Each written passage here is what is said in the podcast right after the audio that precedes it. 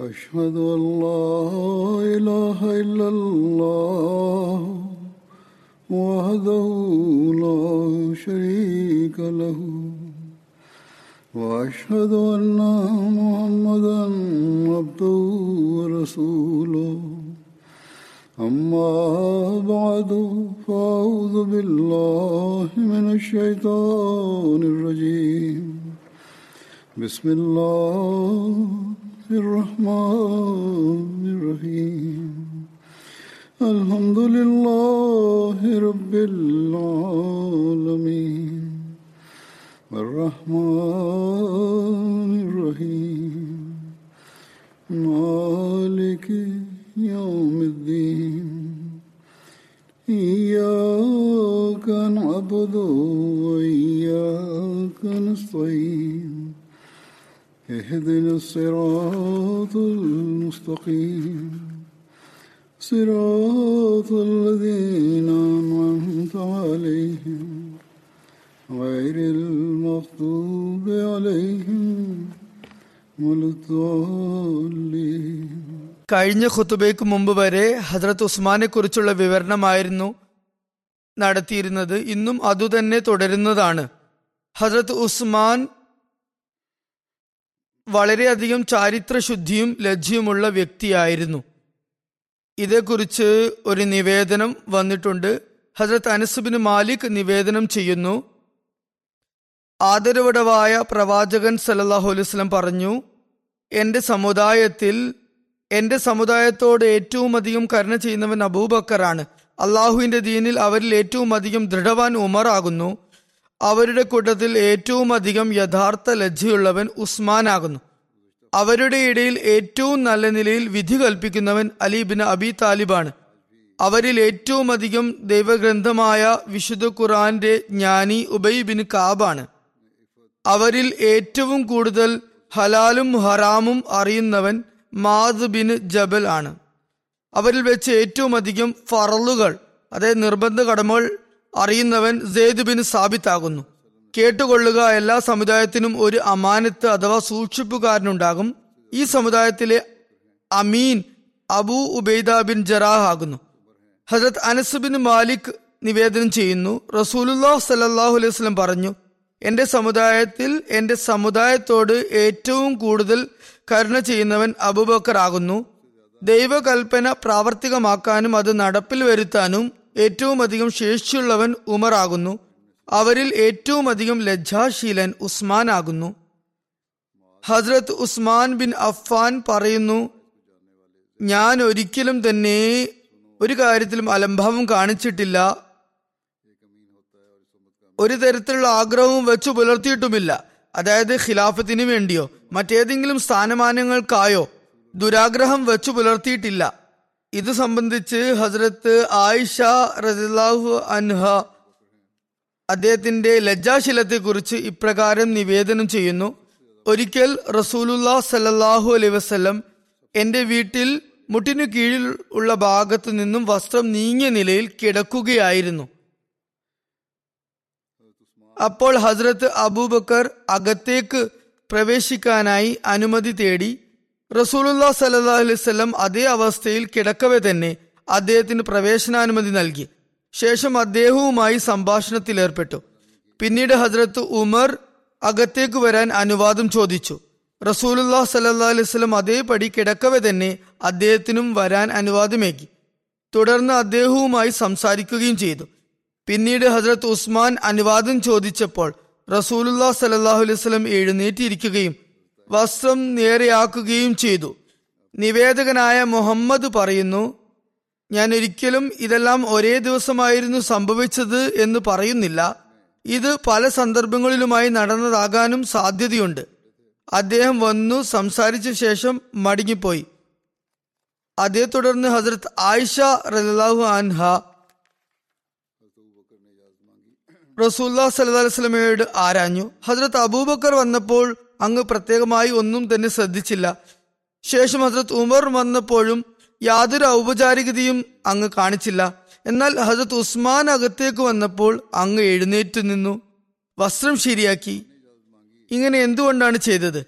അപ്പോൾ റസൂലുല്ലാ സലാഹു അലൈഹി വസ്ലം പറഞ്ഞു മലക്കുകൾ പോലും ലജ്ജ കാണിക്കുന്ന ഒരു വ്യക്തിയെ ഞാനും പരിഗണിക്കേണ്ടതില്ലേ?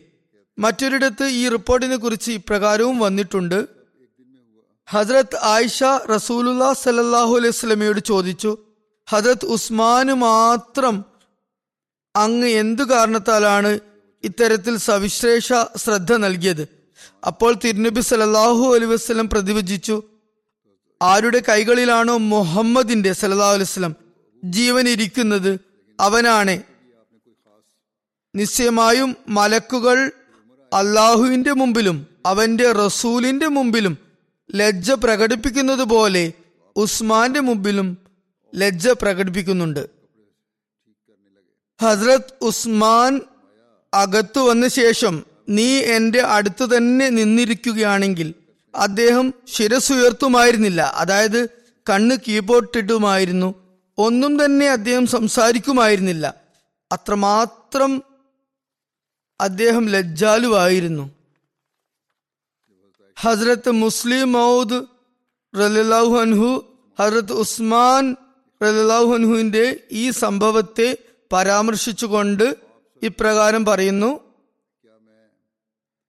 ഈ സംഭവത്തെ ഹസരത്ത് മുസ്ലിം മൗദ് അള്ളാഹുവിന്റെ സിഫത്തായ കരീം ആദരണീയനും അതുപോലെ ഉദാരമതിയും എന്ന സിഫത്തിനെ ഉദ്ധരിച്ചുകൊണ്ട് വിവരിക്കുമ്പോഴാണ് പറഞ്ഞിട്ടുള്ളത്.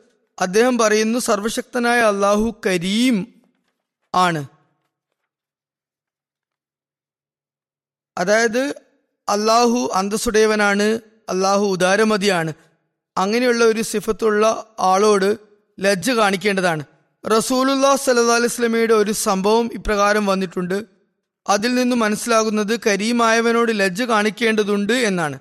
അതായത് കരീം എന്ന സിഫത്തുള്ള വ്യക്തിയോട് ലജ്ജയോടുകൂടി പെരുമാറേണ്ടതുണ്ട്. ഹദീസുകളിൽ ഇപ്രകാരം വന്നിരിക്കുന്നു ഒരിക്കൽ റസൂലുല്ലാ സലഹു അലിസ്ലം തന്റെ വീട്ടിൽ ക്ഷയിക്കുകയായിരുന്നു കാലിന്റെ കുറച്ചു ഭാഗം നഗ്നമായിരുന്നു. ഹസ്രത് അബൂബക്കർ വന്നു അവിടെ ഇരുന്നു. പിന്നീട് ഹസ്രത് ഉമറും വന്ന് തിരുനബി സലല്ലാഹു അലൈഹി സ്വലാമോടൊപ്പം ഇരുന്നു. എന്നാൽ തിരുനബി സലല്ലാ അലൈഹി സ്വലം യാതൊരു വിധത്തിലുള്ള ഔപചാരി ഔപചാരികതയും കാണിച്ചില്ല. അല്പസമയം കൂടി കഴിഞ്ഞപ്പോൾ ഹസരത് ഉസ്മാൻ വന്ന് കഥകിൽ മുട്ടി. തിരുനബി സല്ലാഹു അലൈഹി സ്വലം പെട്ടെന്ന് എഴുന്നേറ്റിരിക്കുകയും കാലുകൾ വസ്ത്രം കൊണ്ട് മറക്കുകയും ചെയ്തു. എന്നിട്ട് പറഞ്ഞു ഹജത് ഉസ്മാൻ അത്യന്തം ലജ്ജാവാനാണ്.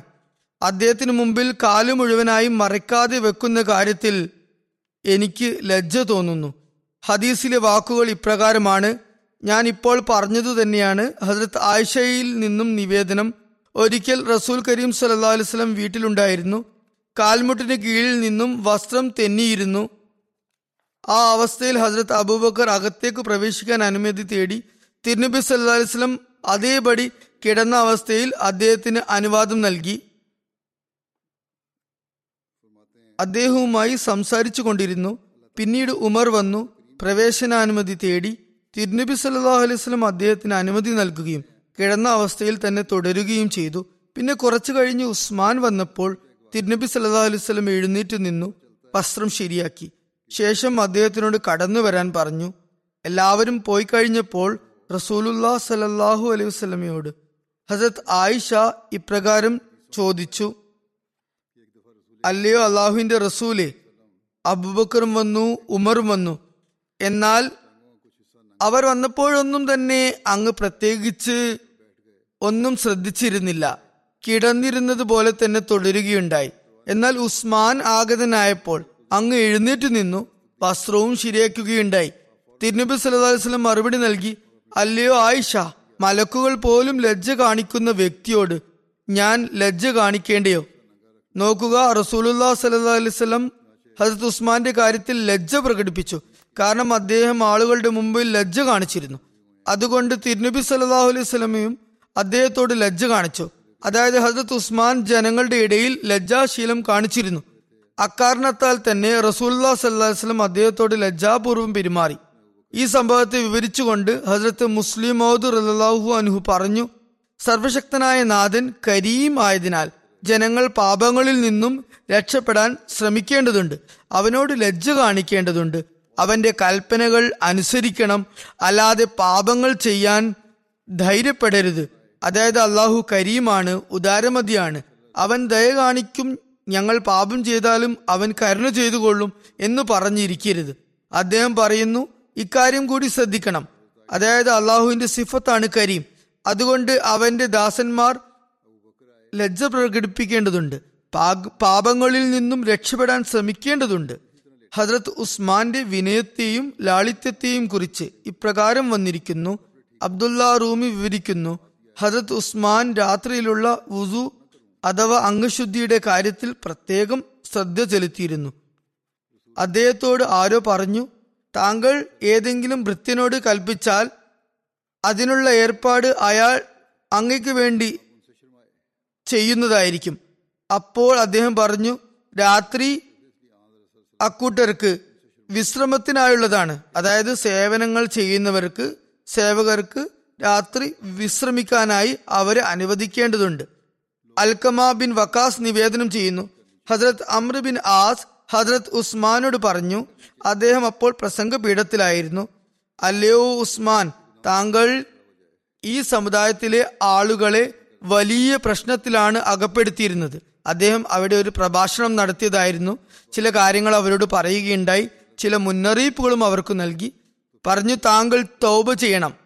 അവരും അദ്ദേഹത്തോടൊപ്പം തൗബ് ചെയ്യുന്നതാണെന്ന് പറഞ്ഞു. അവരെ അദ്ദേഹം അള്ളാഹുവിനെ തൊട്ട് വളരെയധികം ഭയപ്പെടുത്തുകയുണ്ടായി. അപ്പോഴാണ് ഒരു സഹാബി പ്രകാരം ആവശ്യപ്പെട്ടത്. നിവേദകൻ പറയുന്നു അതേ തുടർന്ന് അദ്ദേഹം മുഖം ഖിബിലയിലേക്ക് തിരിച്ചുകൊണ്ട് ഇരു കരങ്ങളും മേൽപോട്ടുയർത്തി എന്നിട്ട് പറഞ്ഞു അള്ളാഹുമ്മ ഇന്നി അസ്തഗുഫിറുക്ക വാത്തൂബു ഇലേക്ക അതായത് അള്ളാഹുവെ നിശ്ചയമായും ഞാൻ നിന്നോട് പൊറുക്കലിനെ തേടുന്നു. നിന്നിലേക്ക് തന്നെ കുനിയുകയും ചെയ്യുന്നു. അവിടെ ഉണ്ടായിരുന്ന ആളുകളും കൈകൾ ഉയർത്തി ഈ പ്രാർത്ഥന ഉരുവിട്ടു. ഇത് അദ്ദേഹത്തിനുണ്ടായിരുന്ന ദൈവഭയത്തെയും അതുപോലെ അദ്ദേഹത്തിന്റെ വിനയത്തെയും കുറിക്കുന്ന സംഭവമാണ്. അദ്ദേഹം ഒട്ടും താമസിയാതെ തന്നെ പ്രാർത്ഥിക്കാനായി തന്റെ കരങ്ങൾ ഉയർത്തുകയുണ്ടായി. അതേക്കുറിച്ച് ഒന്നും തർക്കിക്കാൻ നിന്നില്ല. തനിക്ക് വേണ്ടിയും ദ്വാ ചെയ്തു സമുദായത്തിന് വേണ്ടിയും ദ്വാ ചെയ്തു. അതുപോലെ അദ്ദേഹത്തിന്റെ ദാനശീലം ഉദാരമനസ്കത ദൈവമാർഗത്തിൽ ചെലവഴിക്കൽ എന്നിവയെക്കുറിച്ചും നിവേദനങ്ങൾ ലഭ്യമാണ്. ഹജത് ഉസ്മാൻ സ്വയം തന്നെ പറയുന്നു ഞാൻ പത്തു കാര്യങ്ങൾ ദൈവസമക്ഷത്തിലേക്കായി രഹസ്യമാക്കി വച്ചിട്ടുണ്ട്. ഞാൻ ആദ്യമായി ഇസ്ലാം മതം ആശ്ലേഷിക്കുന്നവരിൽ നാലാമത്തവനാണ്. ഞാൻ ഒരിക്കലും വ്യർത്ഥവും കളിതമാശവുമായുള്ള ഗാനങ്ങൾ ശ്രവിക്കുകയോ കള്ളം പറയുകയോ ചെയ്തിട്ടില്ല. റസൂലുല്ല സലല്ലാഹു അലൈഹി വസ്ലമയിൽ അനുസരണ പ്രതിജ്ഞ ചെയ്ത ശേഷം വലം കൈകൊണ്ട് ഞാൻ എന്റെ രഹസ്യസ്ഥാനം സ്പർശിച്ചിട്ടില്ല. ഇസ്ലാം സ്വീകരിച്ച ശേഷം എന്റെ ഒരു ജുമയും തന്നെ ഞാൻ അടിമകളെ സ്വതന്ത്രനാക്കാതെ കണ്ട് കടന്നുപോയിട്ടില്ല. എന്റെ പക്കൽ അടിമകൾ ഇല്ലാതിരുന്ന ജുമാകൾ ഒഴികെ. അങ്ങനെ വരുമ്പോൾ ജുമയല്ലാത്ത മറ്റേതെങ്കിലും ദിവസം അടിമകളെ സ്വതന്ത്രരാക്കുമായിരുന്നു. ഞാൻ ജാഹിലിയ കാലഘട്ടത്തിലും അതായത് ഇസ്ലാമിന് മുമ്പിലും വ്യഭിചരിച്ചിട്ടില്ല ഇസ്ലാമിലും വ്യഭിചരിച്ചിട്ടില്ല. ഹജ്രത് ഉസ്മാൻ സ്വതന്ത്രനാക്കിയ അടിമയായ അബു സയ്യിദ് വിവരിക്കുന്നു ഹജ്രത് ഉസ്മാൻ വീട്ടു തടങ്കലിലായിരുന്നപ്പോൾ ഇരുപത് അടിമകളെ സ്വതന്ത്രരാക്കുകയുണ്ടായി. ഹജ്രത് അബ്ദുല്ല ബിൻ മസൂദ് വിവരിക്കുന്നു ഞങ്ങൾ തിരുനബി സല്ലാഹു അലൈഹി സ്വലമയോടൊപ്പം ഒരു യുദ്ധത്തിലായിരുന്നു. ജനങ്ങൾക്ക് വിശപ്പ് സഹിക്കാതെ വന്നു. എത്രത്തോളം എന്നാൽ ഞാൻ മുസ്ലിങ്ങളുടെ മുഖത്ത് വെപ്രാളവും മുനാഫിക്കങ്ങളുടെ മുഖത്ത് സന്തോഷം അലതല്ലുന്നതും കണ്ടു. റസൂലുല്ലാ സല്ലാ അലൈവലം ഈ സ്ഥിതിവിശേഷം കണ്ടപ്പോൾ ഇപ്രകാരം പറഞ്ഞു അള്ളാഹുവാണ് നിങ്ങൾക്ക് വേണ്ടി അവൻ ഭക്ഷണത്തിന് സൗകര്യമുണ്ടാക്കുന്നതിന് മുമ്പായി സൂര്യൻ അസ്തമിക്കുന്നതല്ല. ഹസത് ഉസ്മാൻ ഇക്കാര്യം അറിഞ്ഞപ്പോൾ തിരുനബി സല്ലാ അലൈഹി സ്വലമയോട് പറഞ്ഞു അള്ളാഹുവും അവന്റെ റസൂലും സത്യമാണ് പറഞ്ഞത്. അങ്ങനെ അദ്ദേഹം പതിനാല് ഒട്ടകങ്ങളെ ധാന്യങ്ങൾ സമേതം വിലക്ക് വാങ്ങി. അതിൽ ഒമ്പതെണ്ണത്തെ തിരുനബി സല്ലാഹു അലൈഹി സ്വലമയുടെ സവിധത്തിലേക്ക് അയച്ചു. റസൂലുല്ലാ സല്ലാ അത് കണ്ടപ്പോൾ ചോദിച്ചു ഇതെന്താണ്? ഹസത്ത് ഉസ്മാൻ താങ്കളുടെ സമക്ഷം ഉപഹാരമായി ഇത് അയച്ചതാണെന്ന് തിരുനബിയോട് പറയപ്പെട്ടു. അത് കേട്ടപ്പോൾ തിരുനബി സല്ലാ അലൈഹി സ്വലമയുടെ മുഖത്ത് സന്തോഷത്തിന്റെയും ആഹ്ലാദത്തിന്റെയും അടയാളങ്ങൾ തെളിഞ്ഞു. മുനാഫിക്കുകളുടെ മുഖത്ത് പരിഭ്രമവും വിഷമവും പടർന്നു. അപ്പോൾ ഞാൻ കണ്ടു റസൂലുല്ലാ സല്ലാ അലൈഹി സ്വലം തന്റെ കക്ഷത്തിലെ വെളുപ്പ് പ്രകടമാകും വിധം രണ്ടു കൈകളും മേൽപോട്ട് ഉയർത്തി ഹസരത്ത് ഉസ്മാന് വേണ്ടി പ്രാർത്ഥിച്ചു. ഞാൻ റസൂലുല്ലാ സല്ലല്ലാഹു അലൈഹി വസല്ലം ഇപ്രകാരം ആർക്കെങ്കിലും വേണ്ടി ദുവാ ചെയ്യുന്നതായി മുമ്പൊരിക്കലും കണ്ടിട്ടില്ല. പിൽക്കാലത്തും ഞാൻ അപ്രകാരം കാണുകയോ കേൾക്കുകയോ ചെയ്തിട്ടില്ല. ആ ദ്വ ഇപ്രകാരമായിരുന്നു. അള്ളാഹു ആത്തി ഉസ്മാന അള്ളാഹു ഇഫൽ ബിസ്മാൻ അതായത് അള്ളാഹുവെ ഉസ്മാന് വളരെയധികം നൽകണമേ. ഉസ്മാന് മേൽ അനുഗ്രഹാശിസുകൾ ചൊരിയണമേ. ഹജ്രത് ആയിഷ റലാഹു അൻഹ വിവരിക്കുന്നു. റസൂലുല്ലാ സല്ലാ അലിസ്ലം എന്റെ പക്കൽ വന്നു. എന്റെ അടുത്ത് മാംസം വെച്ചത് കണ്ടപ്പോൾ ഇതാരാണ് കൊടുത്തയച്ചതെന്ന് ആരാഞ്ഞു. ഞാൻ പറഞ്ഞു ഹജ്രത് ഉസ്മാനാണ് ഇത് അയച്ചത്. അപ്പോൾ റസൂലുല്ലാ സല്ലാ അലിസ്ലം തന്റെ ഇരു കരങ്ങളും ഉയർത്തിക്കൊണ്ട് ഉസ്മാന് വേണ്ടി ദുവാ ചെയ്യുന്നതായി ഞാൻ കണ്ടു. മുഹമ്മദ് ബിൻ ഹിലാൽ തന്റെ പിതാമഹിയിൽ നിന്നും നിവേദനം ചെയ്യുന്നു. അദ്ദേഹത്തിന്റെ പിതാമഹി ഹസരത്ത് ഉസ്മാൻ വീട്ടു തടങ്കലിലായിരുന്നപ്പോൾ അദ്ദേഹത്തെ അവിടെ കാണാൻ വേണ്ടി പോകുമായിരുന്നു. അദ്ദേഹം പറയുന്നു പിതാമഹിക്ക് ഒരാൺ കുഞ്ഞ് പിറന്നു. കുട്ടിക്ക് ഹിലാൽ എന്ന് നാമകരണം ചെയ്തു. പിതാമഹിയെ കാണാതെ വന്നപ്പോൾ ഹസരത്ത് ഉസ്മാൻ അവരെക്കുറിച്ച് അന്വേഷിച്ചു. തലേന്ന് രാത്രി അവരുടെ വീട്ടിൽ ഒരു കുഞ്ഞു പിറന്നെന്ന് വിവരം ലഭിച്ചു. എന്റെ പിതാമഹി പറയുന്നു അപ്പോൾ ഹസത്ത് ഉസ്മാൻ എനിക്ക് അമ്പത് ദിർഹമും ഒരു വലിയ തുണിശീലയുടെ കഷ്ണവും അയച്ചു തന്നിട്ട് പറഞ്ഞു ഈ പണം നിന്റെ മകനുള്ള സ്റ്റൈപ്പൻഡാണ് ഈ തുണിശീല അവന്റെ വസ്ത്രത്തിനുമുള്ളതാണ്. അവന് ഒരു വയസ്സായാൽ നാം അവന്റെ സ്റ്റൈപ്പൻഡിൽ വർധനവ് വരുത്തി അത് നൂറ് ദിർഹമാക്കുന്നതാണ്. ഇബിന് സയ്യിദ് ബിൻ യർബു നിവേദനം ചെയ്യുന്നു ഞാൻ ഒരിക്കൽ ഉച്ച നേരത്ത് വീട്ടിൽ നിന്നും ഇറങ്ങി. ഞാനപ്പോൾ ബാലനായിരുന്നു. എന്റെ അടുത്ത് ഒരു പക്ഷി ഉണ്ടായിരുന്നു. ഞാൻ അതിനെ പള്ളിയിൽ പറത്തുകയായിരുന്നു. അപ്പോൾ ഞാൻ അവിടെ ഒരു സുന്ദരവദനായ മഹാത്മാവ് അവിടെ കിടക്കുന്നതായി കണ്ടു. അദ്ദേഹത്തിന്റെ തലയ്ക്ക് കീഴെ ഒരു ഇഷ്ടിക കഷ്ണമുണ്ടായിരുന്നു. തലേണക്ക് പകരം ഇഷ്ടിക വച്ചതായിരുന്നു. ഞാൻ അദ്ദേഹത്തിന്റെ സൗന്ദര്യം അതിശയത്തോട് നോക്കി നിന്നു. അദ്ദേഹം കണ്ണുകൾ തുറന്നിട്ട് എന്നോട് ചോദിച്ചു കുട്ടി നീ ആരാണ്? ഞാൻ എന്നെക്കുറിച്ച് പറഞ്ഞു കൊടുത്തു. അപ്പോൾ അവിടെ അടുത്ത് തന്നെ ഉറങ്ങിക്കിടന്നിരുന്ന ഒരു ചെക്കനെ അദ്ദേഹം വിളിച്ചു. എന്നാൽ അവൻ മറുപടി ഒന്നും നൽകിയില്ല. അപ്പോൾ അദ്ദേഹം അവനെ വിളിച്ചു കൊണ്ടുവരാൻ എന്നോട് പറഞ്ഞു. ഞാൻ അവനെ വിളിച്ചു കൊണ്ടുവന്നു. ആ മഹാത്മാവ് അവനോട് എന്തോ കൊണ്ടുവരാനായി ആവശ്യപ്പെട്ടു. എന്നോട് അവിടെ ഇരിക്കാനും പറഞ്ഞു. ആ ചെക്കൻ അവിടെ നിന്നും പോയി. ഒരു വസ്ത്രവും ആയിരം ദിർഹമും കൊണ്ടുവന്നു. അദ്ദേഹം എന്നോട് ഉടുത്തിരുന്ന വസ്ത്രം മാറ്റി അത് അണിയാൻ പറഞ്ഞു. എന്നിട്ട് ആയിരം ദിർഹം ആ വസ്ത്രത്തിൽ ഇട്ടു തന്നു ഞാൻ എന്റെ പിതാവിന്റെ അടുത്തേക്ക് പോയി നടന്ന സംഭവങ്ങളെല്ലാം പറഞ്ഞു. അപ്പോൾ അദ്ദേഹം എന്നോട് ചോദിച്ചു എന്റെ മകനെ നിന്നോട് ഇപ്രകാരം പെരുമാറിയ വ്യക്തി ആരാണെന്ന് നിനക്കറിയുമോ? അപ്പോൾ ഞാൻ പറഞ്ഞു എനിക്ക് അറിയില്ല. അദ്ദേഹം പള്ളിയിൽ കിടക്കുകയായിരുന്നു. അദ്ദേഹത്തെക്കാൾ സുന്ദരനായ ഒരാളെ ഞാൻ എന്റെ ജീവിതത്തിൽ കണ്ടിട്ടില്ല. ഇക്കാര്യം മാത്രമേ എനിക്ക് അറിയുകയുള്ളൂ അദ്ദേഹം പറഞ്ഞു അത് അമീറുൽ മൊമിനീൻ ഹസത്ത് ഉസ്മാൻ ബിൻ അഫ്ഫാൻ ആണ് ഇബിന് ജരീർ നിവേദനം ചെയ്യുന്നു ഹസരത്ത് ഉസ്മാനെ ഹസരത് തൽഹ പള്ളിയിലേക്ക് പോകും വഴി കണ്ടു. ഹസരത് തൽഹ പറഞ്ഞു അങ്ങയുടെ അമ്പതിനായിരം ദിർഹം എനിക്ക് കടബാധ്യപ്പെട്ടത് ഇപ്പോൾ എന്റെ പക്കലുണ്ട്. അങ്ങ് അത് വാങ്ങിക്കാനായി ആരെയെങ്കിലും എന്റെ പക്കലേക്ക് അയച്ചാലും. അത് കേട്ടപ്പോൾ അദ്ദേഹത്തോട് ഹസരത് ഉസ്മാൻ പറഞ്ഞു താങ്കളുടെ മാന്യത മാനിച്ചുകൊണ്ട് അത് നാം താങ്കൾക്ക് ഉപഹാരമായി തന്നിരിക്കുന്നു. അത് ഇനി തിരികെ തരേണ്ടതില്ല. അസ്മയി പറയുന്നു Ibn Amir Qatan bin Auf ഹിലാലിലെ Karman പ്രദേശത്തെ ഗവർണറാക്കി. അദ്ദേഹം നാലായിരം മുസ്ലിങ്ങളുടെ സൈന്യവുമായി പുറപ്പെട്ടു. യാത്രാമധ്യേ ഒരു താഴ്വര മഴ കാരണത്താൽ കവിഞ്ഞൊഴുകി അക്കാരണത്താൽ വഴി അടഞ്ഞു പോയിരുന്നു കത്തിനു കൃത്യസമയത്ത് എത്തുന്ന കാര്യത്തിൽ ആശങ്കയുണ്ടായി. അപ്പോൾ അദ്ദേഹം ഇപ്രകാരം വിളംബരം ചെയ്തു. ഈ താഴ്വര നീന്തി കടക്കുന്ന വ്യക്തിക്ക് ആയിരം ദിർഹം പാരിതോഷികമായി ലഭിക്കുന്നതായിരിക്കും. അപ്പോൾ ആളുകൾ നീന്തി കടക്കാൻ തുടങ്ങി. ഓരോരുത്തരും താഴ്വര കടക്കുമ്പോൾ കത്തൻ ഇപ്രകാരം പറയുമായിരുന്നു. ഇവന് ഇവന്റെ ജായിസ അഥവാ പ്രതിഫലം നൽകുക. അങ്ങനെ മുഴുവൻ സൈന്യവും അക്കരെ എത്തി. അങ്ങനെ അവർക്ക് നാൽപ്പത് ലക്ഷം ദിർഹം നൽകപ്പെട്ടു. എന്നാൽ ഗവർണറായ ഇബിന് ആമിർ കുത്തിനിന് ആ സംഖ്യ നൽകാൻ ഒരുക്കമായിരുന്നില്ല. അദ്ദേഹം ഇക്കാര്യം വെച്ച് ഹസരത് ഉസ്മാൻ കത്തെഴുതി. അപ്പോൾ ഹസരത് ഉസ്മാൻ പറഞ്ഞു ആ സംഖ്യ കത്തിനിന് നൽകുക. എന്തെന്നാൽ അദ്ദേഹം മുസ്ലിങ്ങളെ ദൈവമാർഗത്തിൽ സഹായിക്കുകയാണ് ചെയ്തത്. അങ്ങനെ ആ താഴ്വര കടന്നതിനാൽ അന്നു മുതൽ പാരിതോഷികമായി നൽകുന്ന സംഖ്യയെ ജവായിസ് എന്ന് പറയാൻ തുടങ്ങി. അത് ജായിസയുടെ ബഹുവചനമാണ്. ജവായിസ്. ഹസരത് ഉസ്മാൻ ഒരിക്കൽ രോഗാതുരനായപ്പോൾ അദ്ദേഹത്തിന്റെ ഖലീഫയായി ആരെങ്കിലും നിശ്ചയിക്കാനായും ആവശ്യമുയർന്നു. ഈ സംഭവത്തെ ഹിഷാം തന്റെ പിതാവിൽ നിന്നും നിവേദനം ചെയ്യുന്നു. അദ്ദേഹം പറഞ്ഞു മർവാൻ ബിൻ ഹക്കം എന്നോട് ഇപ്രകാരം പറഞ്ഞു മൂക്കിൽ നിന്നും രക്തസ്രാവമുണ്ടാകുന്ന രോഗം പടർന്നു പിടിച്ച വർഷം. ഹജത് ഉസ്മാൻ ബിൻ അഫ്ഫാനും തീവ്രമായി രോഗം പിടിച്ചു. മൂക്കിൽ നിന്നും തുടർച്ചയായ രക്തസ്രാവമുണ്ടായി അക്കാരണത്താൽ അദ്ദേഹത്തിന്റെ ഹജ്ജ് പോലും മുടങ്ങി. അദ്ദേഹം അപ്പോൾ വസിയത്ത് ചെയ്യുകയുണ്ടായി. ആ സമയത്ത് കുറേശികളിൽപ്പെട്ട ഒരു വ്യക്തി അദ്ദേഹത്തിന്റെ പക്കൽ വന്നു. എന്നിട്ട് പറഞ്ഞു ആരെങ്കിലും ഖലീഫയായി നിശ്ചയിക്കുക. താങ്കളുടെ അവസ്ഥ വഷളാ വഷളായിരിക്കുന്നു. ആരെങ്കിലും ഖലീഫയായി നിശ്ചയിക്കുക.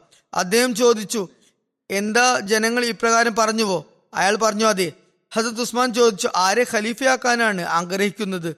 അയാൾ മൗനം പാലിച്ചു. അപ്പോൾ അവിടെ മറ്റൊരു വ്യക്തി വന്നു. നിവേദകൻ പറയുന്നു അത് ഹാരിസ് ആണെന്ന് തോന്നുന്നു. പറഞ്ഞു ഖലീഫയെ നിശ്ചയിക്കുക. ഹസത്ത് ഉസ്മാൻ ചോദിച്ചു ജനങ്ങൾ ഇപ്രകാരം പറയുന്നുണ്ടോ? അയാൾ പറഞ്ഞു അതെ. ഹസത്ത് ഉസ്മാൻ ചോദിച്ചു ആരായിരിക്കും ഖലീഫയാകുക? അയാൾ നിശബ്ദനായി. ഹസത്ത് ഉസ്മാൻ പറഞ്ഞു സുബേറിനെ ആണെന്ന് തോന്നുന്നു അവർ പറയുന്നത്. അയാൾ പറഞ്ഞു അതെ.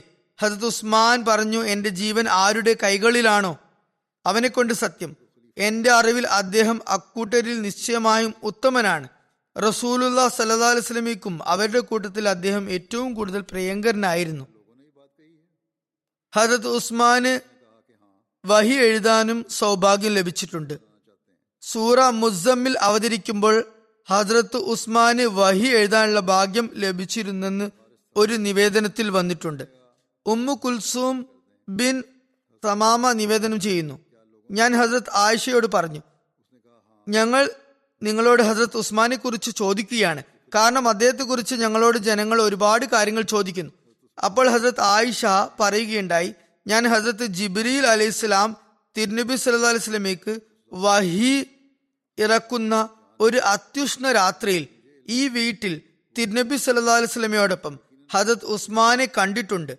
തിരുനബി സല്ലാ അലൈഹി സ്വലമയ്ക്ക് മേൽ വഹി ഇറങ്ങുമ്പോൾ ഒരു വമ്പിച്ച ഭാരവും അങ്ങേക്കു മേൽ ഇറങ്ങുമായിരുന്നു.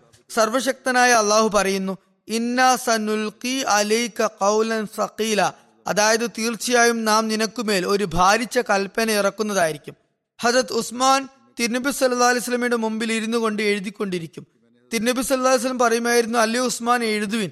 ഹജറത് ആയിഷ വിവരിക്കുന്നു അള്ളാഹു അത്യധികം ബഹുമാനാദരങ്ങളുള്ള ഒരാൾക്ക് മാത്രമേ ഇത്ര കണ്ട് തിരുനബി സല്ലാ വസ്ലമയുടെ സാമീപ്യം നൽകുകയുള്ളൂ. ഹസരത്ത് അബൂബക്കർ അല്ലാഹു അനുഹുവിന്റെ കാലത്ത് വിശുദ്ധ ഖുർആൻ രേഖപ്പെട്ട താളുകൾ ക്രോഡീകരിക്കപ്പെട്ടു. അവ അദ്ദേഹം സൂക്ഷിച്ചു വെച്ചു. പിന്നീട് ആ താളുകൾ ഹസരത്ത് ഉസ്മാൻ ഉമറിന്റെ പക്കലുണ്ടായി. തുടർന്ന് ഹസരത്ത് അഫ്സ ബിൻ ഉമറിന്റെ അടുത്ത് അത് വന്നു. ഹസരത്ത് ഉസ്മാന്റെ ഖിലാഫത്ത് കാലഘട്ടം വന്നപ്പോൾ അദ്ദേഹത്തിന് ഈ പ്രതികൾ ലഭിച്ചതിനെ കുറിച്ച് ഇപ്രകാരം നിവേദനം ലഭിക്കുന്നുണ്ട്.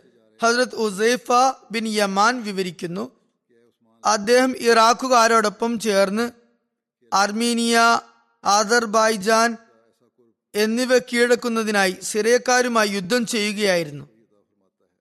അവിടെ നിന്നും മടങ്ങി വന്നപ്പോൾ ഹസരത് ഉസ്മാന്റെ സവിധം ഹാജരായി. ഹസരത് ഹുസൈഫയ്ക്ക് ആ പ്രദേശക്കാരുടെ ഖുറാൻ പാരായണ രീതിയിലുള്ള കിറാത്തിലുള്ള വ്യത്യാസം കാരണം വളരെയധികം ഭയാശങ്കകൾ ഉണ്ടായി. അദ്ദേഹം ഹസരത് ഉസ്മാനോട് പറഞ്ഞു അല്ലയോ അമീറുൽ മുമിനിൻ ഈ സമുദായത്തെ അവർ ജൂതനസ്രാണികളെ പോലെ ദൈവഗ്രന്ഥങ്ങളുടെ കാര്യത്തിൽ ഭിന്നിക്കുന്നതിനു മുമ്പ് നിയന്ത്രിക്കുക. അപ്പോൾ ഹസരത് ഹഫ്സയുടെ പക്കൽ ഹസരത് ഉസ്മാൻ ഇങ്ങനെ സന്ദേശം അയച്ചു. പരിശുദ്ധ ഖുർആൻ രേഖപ്പെടുത്തിയ താളുകൾ നമുക്ക് അയച്ചു തരിക. അവ ഉപയോഗിച്ച് ഖുർആന്റെ പ്രതികൾ നാം തയ്യാറാക്കുന്നതാണ്. അതിനുശേഷം ആ താളുകൾ നിങ്ങൾക്ക് മടക്കി തരുന്നതുമായിരിക്കും. അങ്ങനെ ഹസരത്ത് ഹഫ്സ ആ താളുകൾ ഹസരത് ഉസ്മാന് അയച്ചു കൊടുത്തു. അതിനുശേഷം ഹസരത്ത് സെയ്ദ് ബിൻ സാബിത്ത് ഹസരത് അബ്ദുല്ല ബിൻ ജുബൈർ ഹസരത് സയ്യിദ് ബിൻ ആസ് ഹസരത് Abdurrahman bin Harith bin Hisham എന്നിവരോട് അവയുടെ കോപ്പികൾ തയ്യാറാക്കാൻ കൽപ്പിച്ചു. എന്നിട്ട് ഇപ്പറഞ്ഞവരിൽ മൂന്നാളുകളോട് പറഞ്ഞു നിങ്ങൾക്കും സെയ്ദിനുമിടയിൽ ഖുറാന്റെ ഏതെങ്കിലും ഭാഗത്തെക്കുറിച്ച് എന്തെങ്കിലും തരത്തിലുള്ള അഭിപ്രായ വ്യത്യാസം ഉണ്ടായാൽ അത് കുറേശികളുടെ ഭാഷാഭേദത്തിൽ എഴുതുക. കാരണം വിശുദ്ധ ഖുറാൻ കുറേശി ഭാഷാഭേദത്തിലാണ് അവതരിച്ചിട്ടുള്ളത്. അങ്ങനെ ഈ സഹാബാക്കൾ അപ്രകാരം ചെയ്തു. പകർപ്പുകൾ തയ്യാറായപ്പോൾ യഥാർത്ഥ താളുകൾ ഹസരത്ത് ഉസ്മാൻ ഹസരത്ത് ഹഫ്സയ്ക്ക് തിരിച്ചയച്ചു. എന്നിട്ട് പുതുതായി തയ്യാറാക്കിയ പ്രതികൾ വ്യത്യസ്ത രാജ്യങ്ങളിലേക്ക് അയച്ചു കൊടുത്തു. ഇവ കൂടാതെ എവിടെയെങ്കിലും മറ്റു പ്രതികൾ ഉണ്ടെങ്കിൽ അവയെല്ലാം കത്തിച്ച് നശിപ്പിക്കാൻ ആജ്ഞ നൽകി. അല്ലാമി ഇം- അല്ലാമ ഇബിന് തീൻ പറയുന്നു ഹജത് അബൂബക്കറിന്റെയും ഹജത് ഉസ്മാനിന്റെയും ഖുറാൻ ക്രോഡീകരണ സംഭവങ്ങളിൽ ചില വ്യത്യാസങ്ങളുണ്ട്. ഹജത് അബൂബക്കർ ഖുറാൻ ക്രോഡീകരിച്ചത് ഹാഫിസുമാർ ഖുറാൻ മട മനപ്പാടമാക്കിയവർ മരണപ്പെട്ടാൽ ഖുർആന്റെ ഏതെങ്കിലും ഭാഗം നഷ്ടമാകുമോ എന്ന ഭയം നിമിത്തമായിരുന്നു. കാരണം അന്ന് ഖുറാൻ ഒരിടത്ത് ഒരുമിച്ച് കൂട്ടിയിട്ടുണ്ടായിരുന്നില്ല. റസൂലുല്ലാ സല്ലാ അലൈവലം ഖുറാൻ മനപ്പാടമാക്കി കൊടുത്ത അതേ ക്രമത്തിലാണ് പരിശുദ്ധ ഖുറാന്റെ ആയത്തുകൾക്ക് ഹജത് അബൂബക്കർ ക്രമം നൽകി സമാഹരിച്ചത്. ഹജത് ഉസ്മാന്റെ ഖുറാൻ ക്രോഡീകരണ സംഭവം ഇപ്രകാരമാണ്. കിറാത്തിൽ ഒരുപാട് വ്യത്യാസങ്ങൾ തുടങ്ങുകയും അതുപോലെ ജനങ്ങൾ തങ്ങളുടെ ഭാഷാ ശൈലിയിലും അതുപോലെ പദാവലിയുടെ അടിസ്ഥാനത്തിലും ഖുർആൻ പാരായണം ചെയ്യുകയും അതുപോലെ പരസ്പരം മറ്റുള്ളവരുടെ കിറാത്തിനെ തെറ്റായി പ്രഖ്യാപിക്കുകയും ചെയ്യാൻ ആരംഭിച്ചപ്പോൾ ഇത് ഗുരുതരമായ പ്രശ്നങ്ങൾക്ക് വഴിവെക്കും എന്ന് അദ്ദേഹം ഭയന്നു. ആയതിനാൽ അദ്ദേഹം ഹസരത്ത് അബൂബക്കർ തയ്യാറാക്കിയ താളുകളെ ഒരു ഗ്രന്ഥരൂപത്തിൽ സൂറത്തുകൾ ക്രമീകരിച്ചുകൊണ്ട് ക്രോഡീകരിച്ചു. മുസഫാക്കി കുറേശികളുടെ പദാവലി മാത്രം അതിനെ ആധാരമാക്കി. അക്കാര്യം സമർത്ഥിക്കാനായി വിശുദ്ധ ഖുർആൻ അവതരിച്ചത് കുറേശികളുടെ ഭാഷയിലാണെന്ന് തെളിവും സമർപ്പിച്ചു. ആദ്യകാലത്ത് എളുപ്പമുണ്ടായിക്കോട്ടെ എന്ന് കരുതി അന്യഭാഷാ ഭേദങ്ങളുടെ അടിസ്ഥാനത്തിൽ ഖുർആൻ പാരായണം ചെയ്യാൻ അനുവാദം നൽകിയിരുന്നെങ്കിലും ഇനി അങ്ങനെ ചെയ്യേണ്ട ആവശ്യമില്ലെന്നു കണ്ടപ്പോൾ അദ്ദേഹം ഒരേ ഭാഷയിൽ പാരായണം ചെയ്യാൻ നിർദ്ദേശിച്ചു. അല്ലാമ കുർത്തുബി വിവരിക്കുന്നു ഹസത്ത് ഉസ്മാൻ എന്തിനാണ് ജനങ്ങളെ താൻ തയ്യാറാക്കിയ പ്രാമാണിക മൂലത്തിൽ ഐക്യപ്പെടുത്തിക്കൊണ്ട് കഷ്ടപ്പെടുത്തിയത്? അതുപോലെ ഹസരത്ത് അബുബക്കർ അദ്ദേഹത്തിന് മുമ്പ് തന്നെ ഇക്കാര്യം ചെയ്തതല്ലേ? എന്ന് പറയുകയാണെങ്കിൽ അതിനുള്ള മറുപടി ഇതാണ്. ഹജ്രത്ത് ഉസ്മാൻ അപ്രകാരം ചെയ്തതിന്റെ ഉദ്ദേശം പ്രാമാണിക മൂലത്തിന്റെ സമാഹരണത്തിൽ ജനങ്ങളെ ഐക്യപ്പെടുത്തുക എന്നതായിരുന്നില്ല ഹജ്രത് ഉസ്മാന്റെ ഉദ്ദേശം. ഹജ്രത് ഉസ്മാൻ ഹജ്രത് അഫ്സയോട് നിങ്ങൾ ഖുറാന്റെ താളുകൾ നമുക്ക് അയച്ചു തരിക നാം അതിന്റെ പകർപ്പുകൾ തയ്യാറാക്കി യഥാർത്ഥ താളുകൾ തിരികെ അയക്കുന്നതാണ് എന്നല്ലേ പറഞ്ഞിട്ടുണ്ടായിരുന്നത്. കിറാത്തിന്റെ കാര്യത്തിൽ ജനങ്ങളിൽ അഭിപ്രായ വ്യത്യാസം ഉടലെടുത്തു തുടങ്ങിയതുകൊണ്ടാണ് അദ്ദേഹം ഇങ്ങനെ ഒരു നീക്കം നടത്തിയത്. സ്വഹാബാക്കൾ വിവിധ നഗരങ്ങളിലായി താമസം മാറിയിരുന്നു. കിറാത്തിലെ വ്യത്യാസങ്ങളുടെ സ്ഥിതി ഗുരുതരമായി മാറിക്കൊണ്ടിരുന്നു. ഹജത് ഹുദൈഫ വിവരിച്ചതുപോലെ സിറിയയിലെയും ഇറാഖിലെയും ആളുകൾ തമ്മിൽ ഭിന്നിപ്പ് സംജാതമായിരുന്നു.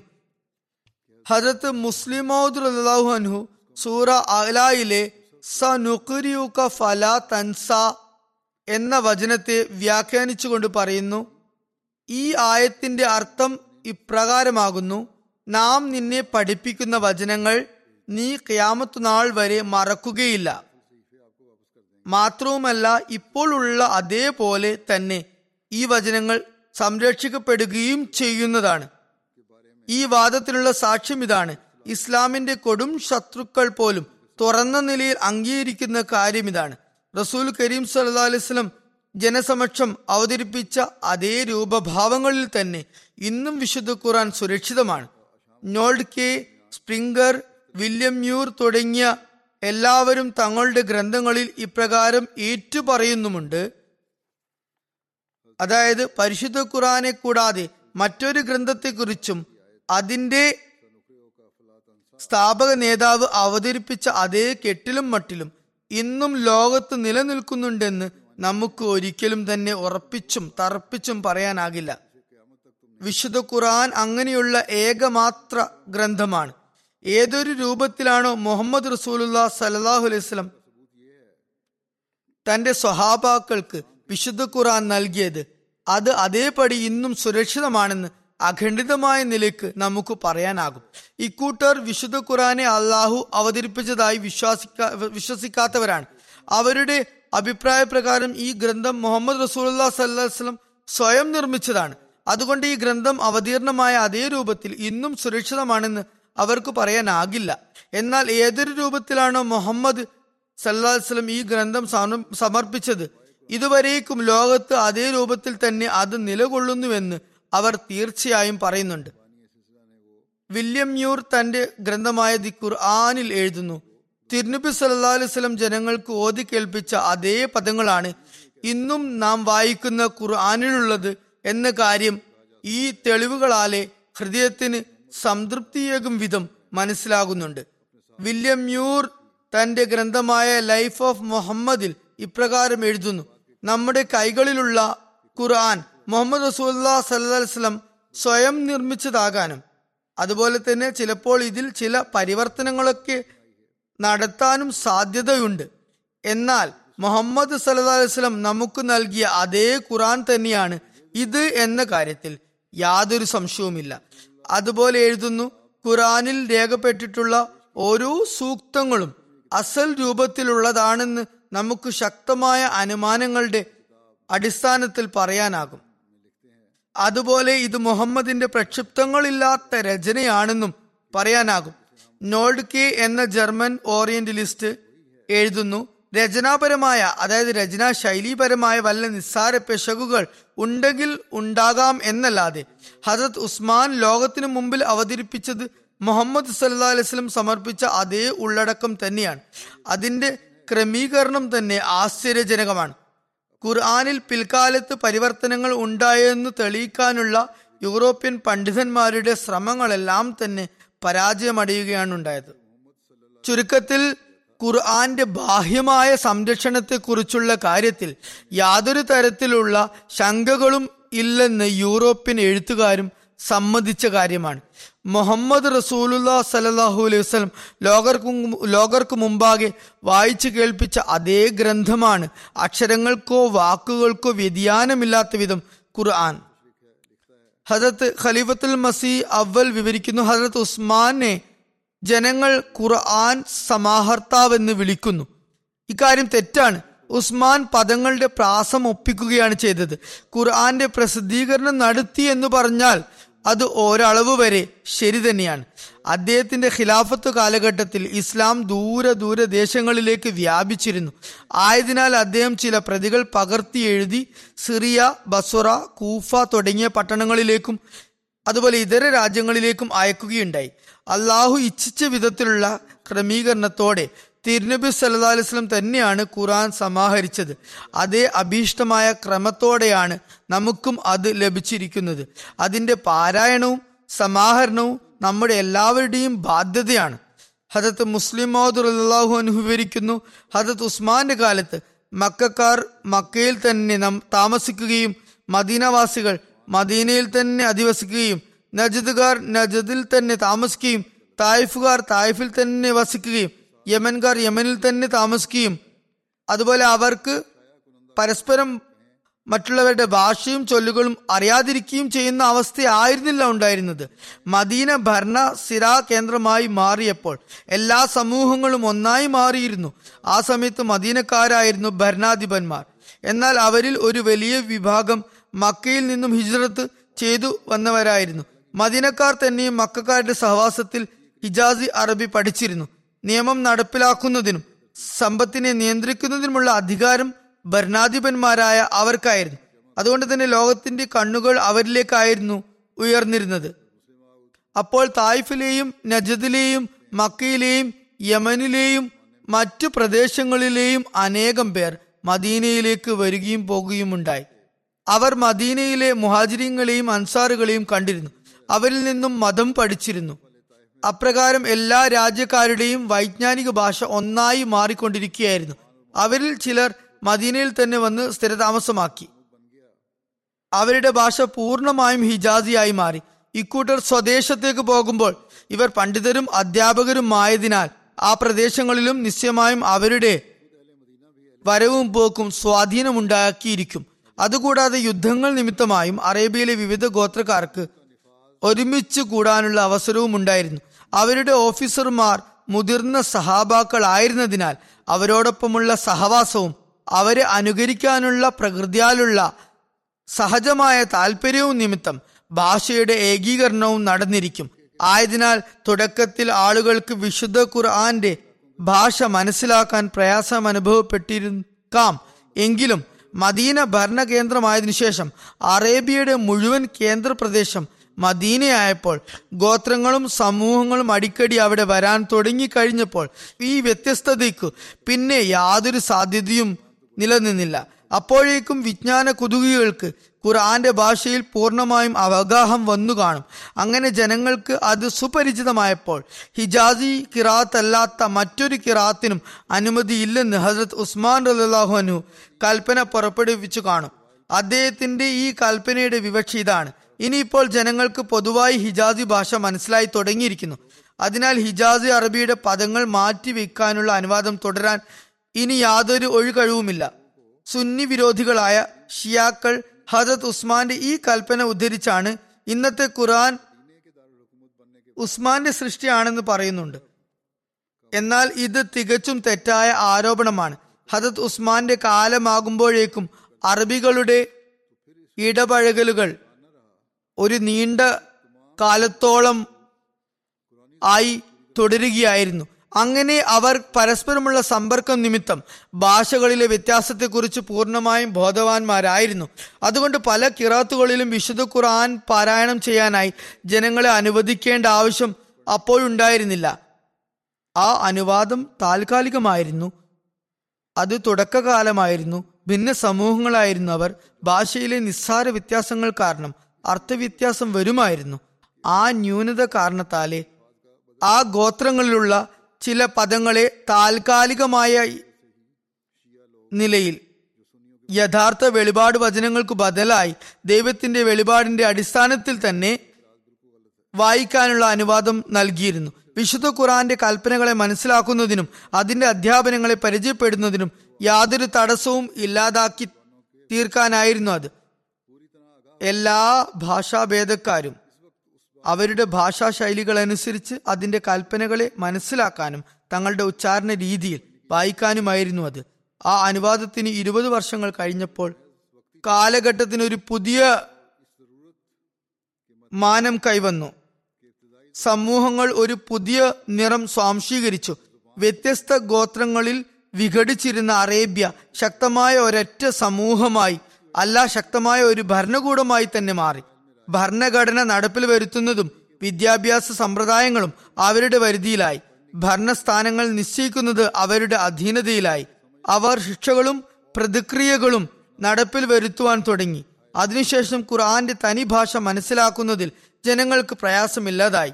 അങ്ങനെ ഒരു സ്ഥിതിയിലെത്തിയപ്പോൾ സാഹചര്യങ്ങൾക്കനുസരിച്ച് നൽകപ്പെട്ട താൽക്കാലിക അനുമതിയെ ഹജത് ഉസ്മാൻ റദ്ദാക്കി. അതുതന്നെയായിരുന്നു ദൈവത്തിന്റെയും ഹിതം. എന്നാൽ ഹസ്രത് ഉസ്മാന്റെ ഏറ്റവും വലിയ പാതകമായി വ്യത്യസ്ത കിറാത്തുകളെ ഇല്ലാതാക്കി ഒറ്റ പാരായണ രീതിയാക്കി എന്നാണ് ഷിയാക്കൾ കരുതുന്നത്. എന്നാൽ അവധാനപൂർവം നോക്കിയാൽ വളരെ അനായാസമായി ഇക്കാര്യം മനസ്സിലാക്കാനാകും. വിശുദ്ധ ഖുറാന് വ്യത്യസ്ത കിറാത്തുകളിൽ വായിക്കാൻ അള്ളാഹു അനുമതി നൽകിയത് ഇസ്ലാമിന്റെ രണ്ടാം ഘട്ടത്തിലാണ്.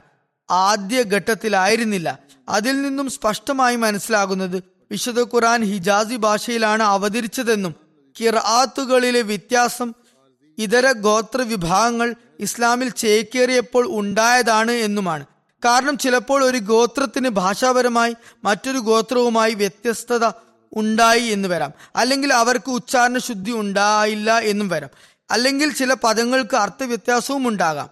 അതുകൊണ്ട് റസൂൽ കരീം സല്ലാ അലിസ്ലം അള്ളാഹുവിന്റെ ഇംഗിത പ്രകാരം ചില വ്യത്യാസമുള്ള പദങ്ങളുടെ ഉച്ചാരണം മാറ്റാനും അതിനു പകരം വേറെ പദം വയ്ക്കാനുമുള്ള അനുമതി നൽകുകയുണ്ടായി. എന്നാൽ അത് മുഖേന ആയത്തുകളുടെ അർത്ഥത്തിലോ വിവക്ഷകളിലോ യാതൊരു മാറ്റവും വന്നിരുന്നില്ല. മാത്രമല്ല അത്തരത്തിൽ അന്ന് അനുവാദം നൽകിയില്ലെങ്കിൽ വ്യത്യാസം വരികയും ചെയ്യുമായിരുന്നു. ഇക്കാര്യത്തിനുള്ള തെളിവും ലഭിക്കുന്നുണ്ട്. റസൂൽ കരീം സല്ലാ അലിസ്ലം അബ്ദുല്ല ബിൻ മസൂദിനെ ഒരു തരത്തിലും ഹജരത് ഉമറിനെ മറ്റൊരു തരത്തിലും വിശുദ്ധ ഖുർആാനിലെ ഒരു സൂറത്ത് പഠിപ്പിക്കുകയുണ്ടായി. ഹജരത് ഉമർ നാഗരികനായിരുന്നു. ഹജരത് അബ്ദുല്ല ബിൻ മസൂദ് ആട്ടിടയനുമായിരുന്നു. അദ്ദേഹത്തിന് ബന്ധുക്കളുമായായിരുന്നു കൂടുതൽ ബന്ധം. രണ്ടു ഭാഷയിലും നല്ല വ്യത്യാസമുണ്ടായിരുന്നു. ഒരിക്കൽ വിശുദ്ധ ഖുർആന്റെ പ്രസ്തുത അധ്യായം ഹജരത് അബ്ദുല്ല ബിൻ മസൂദ് പാരായണം ചെയ്തുകൊണ്ടിരിക്കുമ്പോൾ ഹജരത് ഉമർ അതുവഴി കടന്നു പോകുകയായിരുന്നു. അദ്ദേഹം അബ്ദുല്ല ബിൻ മസൂദ് ആ സൂറത്ത് അല്പം വ്യത്യാസത്തോടെ പാരായണം ചെയ്യുന്നതായി കണ്ടു. അദ്ദേഹത്തിന് അത്ഭുതം തോന്നി. പദങ്ങൾ ഉള്ളത് വേറെയാണ് ഇയാൾ വായിക്കുന്നത് വേറെയും. എന്താണ് ഇങ്ങനെ? അദ്ദേഹം ഹജരത് അബ്ദുല്ല ബിൻ മസൂദിനെ കഴുത്തിന് പിടിച്ച് പറഞ്ഞു വരൂ നബി കരീം സലല്ലാഹു അലൈഹി വസ്ലമയുടെ അടുത്തേക്ക് പോകാം. ഇപ്പോൾ തന്നെ നിന്റെ കാര്യം അവതരിപ്പിക്കാം. നീ സൂറത്തിലെ ചില പദങ്ങളെ തികച്ചും വ്യത്യസ്തമായ നിലയിലാണ് പാരായണം ചെയ്യുന്നത്. അങ്ങനെ അദ്ദേഹത്തെ ഹരത് ഉമർ റസൂല്ല സല്ലാ വസ്ലമയുടെ പക്കൽ കൊണ്ടുവന്നു. എന്നിട്ട് പറഞ്ഞു അല്ലയോ റസൂലുള്ള സല്ലാ വസ്ലം അങ്ങ് എന്നെ ഈ സൂറത്ത് വേറെ രീതിയിലാണ് പഠിപ്പിച്ചത്. അബ്ദുല്ലാബിന് മസൂദ് വേറെ രീതിയിലാണ് ഇത് ഓതുന്നത്. റസൂല്ല സല്ലാ വസ്ലം അബ്ദുല്ല ബിൻ മസൂദിനോട് ചോദിച്ചു താങ്കൾ ഈ സൂറത്ത് എങ്ങനെയാണ് ഓതിയത്? അബ്ദുല്ലാ ബിൻ മസൂദ് ഭയന്ന് വിറക്കുകയുണ്ടായി. തനിക്ക് തെറ്റുപറ്റിയോ എന്ന് അദ്ദേഹം കരുതി. അപ്പോൾ റസൂല്ലാ സല്ലാസ്ലം പറഞ്ഞു ഭയക്കേണ്ട ഓതി കേൾപ്പിക്കുക. അദ്ദേഹം ഓതി കേൾപ്പിച്ചപ്പോൾ റസൂല്ലാ സല്ലാസ്ലം പറഞ്ഞു തികച്ചും ശരിയാണിത്. ഹരത് ഉമർ റല്ലാഹുനു പറഞ്ഞു അല്ലയോ റസൂലുള്ള അങ്ങ് എന്നെ വേറെ രീതിയിലാണല്ലോ പഠിപ്പിച്ചത്. അപ്പോൾ തിരുനബി സല്ലാസ്ലം പറഞ്ഞു അതും ശരി തന്നെയാണ്. എന്നിട്ട് റസൂല്ലാ സല്ലാസ്ലം പറഞ്ഞു വിശുദ്ധ ഖുറാൻ ഏഴ് കിറാത്തുകളിലാണ് അവതരിക്കപ്പെട്ടിട്ടുള്ളത്. നിങ്ങൾ നിസ്സാര കാര്യങ്ങൾക്ക് പരസ്പരം വഴക്കിടരുത്. ആ വ്യത്യാസത്തിന്റെ കാരണം യഥാർത്ഥത്തിൽ ഇതുതന്നെയായിരുന്നു റസൂലുല്ലാ സല്ലാസ്ലം കരുതി അബ്ദുല്ല ബിൻ മസൂദ് ആട്ടിടയനാണ്. അദ്ദേഹത്തിന്റെ ഉച്ചാരണ രീതി വേറെയാണ്. അതുകൊണ്ട് അദ്ദേഹത്തിന്റെ ഉച്ചാരണ രീതി അനുസരിച്ചുള്ള കിറാത്തിൽ അദ്ദേഹത്തെ അത് പഠിപ്പിക്കുകയുണ്ടായി. ഹജരത് ഉമറിനെ കുറിച്ച് റസൂല്ലാ സല്ലാസ്ലം കരുതി ഇദ്ദേഹം ശുദ്ധ നാഗരികനാണ്. അതുകൊണ്ട് മക്കി ഭാഷയുടെ യഥാർത്ഥമായി അവതരിച്ച കിറാത്തിൽ തന്നെ അദ്ദേഹത്തെ തിരുനബി സല്ലാസ്ലം പഠിപ്പിക്കുകയുണ്ടായി. അതായത് തിരുനബി സല്ലാസ്ലം ഹസരത് അബ്ദുല്ല ബിൻ മസൂദിന് അദ്ദേഹത്തിന്റെ ഭാഷാ ശൈലിയിൽ ആ സൂറത്ത് പാരായണം ചെയ്യാനുള്ള അനുമതി നൽകിയതാണ്. ഹസരത് ഉമർ അള്ളാഹുവിനെ ശുദ്ധ നാഗരിക ഭാഷയിൽ ആ സൂറത്ത് പഠിപ്പിക്കുകയും ചെയ്തു. വ്യത്യസ്ത കിറാത്തുകൾ കാരണം ഇത്തരത്തിലുള്ള ചെറിയ വ്യത്യാസങ്ങൾ ഉടലെടുത്തിരുന്നു. എന്നാൽ അവ മൂലം ഖുറാന്റെ പൊരുളിൽ യാതൊരു മാറ്റവും വന്നിരുന്നില്ല. എല്ലാവരും ഇതിനെ സാംസ്കാരികവും അധ്യാപനപരവും ഭാഷാപരവുമായ വ്യത്യാസത്തിന്റെ അനിവാര്യമായ പരിണിതിയാണെന്ന് മനസ്സിലാക്കിയിരുന്നു. തുടർന്ന് അദ്ദേഹം പറയുന്നു സാംസ്കാരികവും ഭരണപരവുമായ പശ്ചാത്തലത്തിന്റെ ഫലമായി ഗോത്ര വിഭാഗീയതയുടെ സ്ഥിതി മാറി. ഒരൊറ്റ ഭാഷാ സമൂഹവും ഒരൊറ്റ ജനതയുമായി അവർ മാറി. എല്ലാവരും ഹിജാസി ഭാഷയുമായി പൂർണമായും പരിചയപ്പെട്ടു കഴിഞ്ഞിരുന്നു. അതുകൊണ്ട് ഹസരത് ഉസ്മാൻ മനസ്സിലാക്കിയത് തികച്ചും ശരിയായിരുന്നു. അതായത് ഇനി ഈ വ്യത്യസ്തത നിലനിർത്തുന്നത് ഈ വ്യത്യസ്ത കിറാത്തുകളെ നിലനിർത്തുന്നത് ഇവരുടെ ഇടയിൽ ഭിന്നിപ്പുണ്ടാക്കാനുള്ള കാരണമാകും. അതുകൊണ്ട് കിറാത്തുകളുടെ ഉപയോഗം ഇനി അവസാനിപ്പിക്കേണ്ടതുണ്ട്. യഥാർത്ഥ കിറാത്ത് സംരക്ഷിക്കപ്പെടുകയും ചെയ്യുന്നതാണ്. ആയതിനാൽ അദ്ദേഹം ആ സദ്ഭാവനയുടെ അടിസ്ഥാനത്തിൽ ഹിജാസിയെ പൊതു ഉപയോഗത്തിനായി വെച്ചു. യഥാർത്ഥ കിറാത്തിനെ കൂടാത്തവയെ എല്ലാം നിരോധിക്കുകയുമുണ്ടായി. അറബികളെയും അനറബികളെയും ഒരേ കിറത്തിൽ ഒരുമിപ്പിക്കാനായി ഹിജാസിയിലും പ്രാരംഭഘട്ടത്തിലെ കിറാത്തിലുമുള്ള പ്രാമാണിക മൂലങ്ങൾ മാത്രം പാരായണം ചെയ്യാനുള്ള അനുമതി അദ്ദേഹം നൽകി. ഇനിയും കുറച്ചുകൂടി ഭാഗം ബാക്കിയുണ്ട്. ഇൻഷാല്ല അത് പിന്നീട് നടത്തുന്നതാണ്. ഇന്നും ദുബായ്ക്ക് വേണ്ടി പറയാൻ ആഗ്രഹിക്കുകയാണ്. പാകിസ്ഥാനിലെയും അൾജീരിയയിലെയും അഹമ്മദികൾക്ക് വേണ്ടിയും ലോകത്ത് എവിടെയായാലും പ്രയാസങ്ങളിൽ അകപ്പെട്ട അഹമ്മദികൾ എല്ലാവർക്കും വേണ്ടിയും ദുവാ ചെയ്യുക. അള്ളാഹു അവരുടെ പ്രയാസങ്ങൾ അകറ്റുമാറാകട്ടെ. പ്രത്യേകിച്ച് പാകിസ്ഥാനിലുള്ള നിയമം കാരണം പലപ്പോഴും അഹമ്മദികൾക്ക് പ്രയാസങ്ങൾ സൃഷ്ടിക്കപ്പെട്ടുകൊണ്ടിരിക്കുകയാണ്. അള്ളാഹു അഹമ്മദികളെയും എല്ലാ പ്രയാസങ്ങളിൽ നിന്നും മോചിതരാക്കട്ടെ. ജുമ നമസ്കാര ശേഷം ഞാൻ ഒരു വെബ്സൈറ്റ് ലോഞ്ച് ചെയ്യുന്നതാണ്. അത് ചൈനീസ് ഡെസ്കിന്റെ വെബ്സൈറ്റാണ്. കേന്ദ്ര ഐ ടി ടീമിന്റെ സഹകരണത്തോടെയാണ് ഈ വെബ്സൈറ്റ് നിർമ്മിക്കപ്പെട്ടിരിക്കുന്നത്. അതിലൂടെ ജനങ്ങൾക്ക് ചൈനീസ് ഭാഷയിൽ ഇസ്ലാമിനെയും അഹമ്മദിയത്തിനെയും കുറിച്ച് വിശദമായി വിവരങ്ങൾ ലഭിക്കുന്നതാണ്. ഈ വെബ്സൈറ്റിന്റെ ജമാത്തിന്റെ മെയിൻ വെബ്സൈറ്റ് അൽ ഇസ്ലാം വഴിയും വേറിട്ടും വിസിറ്റ് ചെയ്യാൻ ആകുന്നതാണ്. ഇതിൽ വ്യത്യസ്ത വിഷയങ്ങൾക്ക് കീഴിൽ കണ്ടന്റുകൾ ഉൾപ്പെടുത്തിയിട്ടുണ്ട്. വിശുദ്ധ ഖുർആന്റെ ചൈനീസ് വിവർത്തനത്തിന്റെ ഏറ്റവും പുതിയ എഡിഷനും ഇതിൽ ഉൾപ്പെടുത്തിയിട്ടുണ്ട്. അതുകൂടാതെ ഇരുപത്തി മൂന്ന് മറ്റു പുസ്തകങ്ങളും പാംഫ്ലെറ്റുകളും ഇതിൽ ചേർത്തിട്ടുണ്ട്. ചോദ്യോത്തരങ്ങളുടെ കീഴിൽ വ്യത്യസ്ത ചോദ്യങ്ങളുടെ ഉത്തരങ്ങൾ കൊടുത്തിട്ടുണ്ട്. ഹരത് മസീമുദ് ഇസ്ലാമിന്റെ ടൈറ്റിലിൽ മസീമൌദിന്റെയും ഖുലഫാക്കളുടെയും ലഘുപരിചയം നൽകിയിട്ടുണ്ട്. ആദ്യ താളിൽ ഹോം പേജിൽ ജമാഅത്തിന്റെ ഇതര വെബ്സൈറ്റുകളുടെ ലിങ്കുകൾ കൊടുത്തിട്ടുണ്ട്. അതുകൂടാതെ കോണ്ടാക്റ്റിനായി ഫോൺ ഫാക്സ് ഇമെയിൽ തുടങ്ങിയ വിശദാംശങ്ങൾ കൊടുത്തിട്ടുണ്ട്. അള്ളാഹു ഈ വെബ്സൈറ്റിനെ ചൈനീസുകാരായ പൊതുജനങ്ങൾക്ക് മാർഗദർശനത്തിനുള്ള കാരണമാക്കട്ടെ. ഇസ്ലാമിനെയും അഹമ്മദത്തിനെയും സ്വീകരിക്കാൻ അവരുടെ ഹൃദയങ്ങൾ തുറക്കുമാറാകട്ടെ. അതുകൂടാതെ ചില ജനാസകളും നമസ്കരിപ്പിക്കുന്നതാണ്. ആദ്യത്തെ ജനാസയും അനുസ്മരണവും മുഹമ്മദ് യൂനുസ് ഖാലിദ് സാഹിബ് മൊറബി സിൽസിലയുടേതാണ്. മാർച്ച് പതിനഞ്ചിന് ഹൃദയ സ്തംഭനത്തെ തുടർന്ന് അറുപത്തേഴാമത്തെ വയസ്സിൽ അദ്ദേഹം നിര്യാതനായി ഇന്നാലില്ലാഹി വ ഇന്നാ മുഹമ്മദ് യൂനുസ് ഖാലിദ് സാഹിബിന്റെ പിതാമഹൻ ഹജരത്ത് മിയ മുറാദ് ബക്ഷ് സാഹിബും അതുപോലെ അദ്ദേഹത്തിന്റെ സഹോദരൻ ഹജരത്ത് ഹാജി അഹമ്മദ് സാഹിബും ഹജരത്ത് മസീമോദ് അലി ഇസ്ലാമിന്റെ സഹാബാക്കളിൽ പെട്ടവരായിരുന്നു ജില്ലാ ഹാഫിസാബാദിലെ പ്രേംകോട്ടിൽ നിന്നും ഒരു ആറ് പേർ സംഘം കാൽനടയായി കാദ്യാനിൽ പോയതായിരുന്നു. ആ യാത്രാ സംഘത്തിൽ ഹജറത്ത് ഹാജി അഹമ്മദ് സാഹിബും ഉണ്ടായിരുന്നു. അദ്ദേഹം ഹജറത്ത് മസീമോദ് അലി ഇസ്ലാമിനെ ബയ്യത്ത് ചെയ്തു. ഹജറത്ത് മസീമോദ് അലി ഇസ്ലാമിനോട് തബറുക്കായി വെള്ളത്തിന് അപേക്ഷിച്ചു. ഹുസൂർ അത് നൽകി. യൂനിസ് ഖാലിദ് സാഹിബ് റബുവിൽ നിന്നും മെട്രിക്കുലേഷൻ പാസ്സായി. അതിനുശേഷം ജാമ്യയിൽ പ്രവേശനം നേടി. ജാമ്യ കാലയളവിൽ തന്നെ അറബി ഫാസിലും നേടി. അള്ളാഹുവിന്റെ അനുഗ്രഹത്താൽ അദ്ദേഹം മൂസിയായിരുന്നു. ആയിരത്തി തൊള്ളായിരത്തി എൺപതിൽ ജാമിയയിൽ നിന്നും അദ്ദേഹം ഷാഹിദ് ഡിഗ്രി കരസ്ഥമാക്കി. തുടർന്ന് നാൽപ്പത് വർഷക്കാലം അദ്ദേഹത്തിന് ജമാഅത്തിനെ വിവിധ സ്ഥലങ്ങളിലായി സേവിക്കാനുള്ള തൗഫീക്ക് ലഭിച്ചു. പാകിസ്ഥാനിലും വിദേശ രാജ്യങ്ങളിലും അതുപോലെ ആഫ്രിക്കയിലുമെല്ലാം അദ്ദേഹത്തിന് സേവനമനുഷ്ഠിക്കാനായി. അദ്ദേഹത്തിന്റെ കുടുംബത്തിൽ ഭാര്യ മറിയം സിദ്ദീഖ സാഹിബയും കൂടാതെ ഒരു മകൻ അത്തീഖ് അഹമ്മദ് മൊബഷീർ മൊറബി സിൽസിലയും ഉണ്ട് അത്തീഖ് അഹമ്മദ് മൊബഷീർ വിവരിക്കുന്നു എന്റെ പിതാവ് ഒരു കർമ്മയോഗിയായ പണ്ഡിതനായിരുന്നു. എല്ലായ്പ്പോഴും എന്നോട് ഇപ്രകാരം പറയുമായിരുന്നു. അള്ളാഹു എന്നോട് ഹജരത് ഖലീഫത്തുൽ മസി അവലിനോടുണ്ടായ അതേ പെരുമാറ്റമാണ് കാഴ്ചവെച്ചത്. എനിക്ക് എപ്പോൾ എന്ത് ആവശ്യം നേരിട്ടാലും അള്ളാഹു തന്റെ അനുഗ്രഹത്താൽ അത് പൂർത്തിയാക്കി തരുമായിരുന്നു. അക്കാര്യത്തിന് ഞാനും പലപ്പോഴും സാക്ഷിയായിട്ടുണ്ട്. അദ്ദേഹം തന്നെ തുടർന്ന് എഴുതുന്നു മകൻ എഴുതുന്നു റാന മുബാറക് അഹമ്മദ് സാഹിബ് ഇപ്രകാരം പറയുമായിരുന്നു. ലാഹോറിലെ സദർ ഹൽക്കയായിരുന്നു റാന സാഹിബ്. എന്തെങ്കിലും ജമാത്തിന്റെ പണിയുണ്ടായാൽ മൊറബി സാഹിബ് ഉടനടി അത് നടത്തുമായിരുന്നു. ചെരുപ്പ് പോലും ധരിച്ചിട്ടുണ്ടോ എന്ന് ചിന്തിക്കുകയുണ്ടായിരുന്നില്ല. പെട്ടെന്ന് അതിവേഗത്തിൽ പ്രവർത്തനങ്ങൾക്കായി ഇറങ്ങി ഇറങ്ങി പുറപ്പെടുമായിരുന്നു.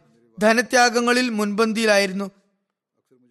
ഹരിപൂർ ഹസാറയുടെ അമീർ സാഹിബ് പറയുന്നു തർബേല ജമാഅത്തിന് അദ്ദേഹത്തിന്റെ ചന്ത നൽകുന്ന ശീലം മാതൃകാപരമായിരുന്നു. മരണപ്പെട്ടവരുടെ പേരിലും കൃത്യമായി ചന്ത നൽകുമായിരുന്നു.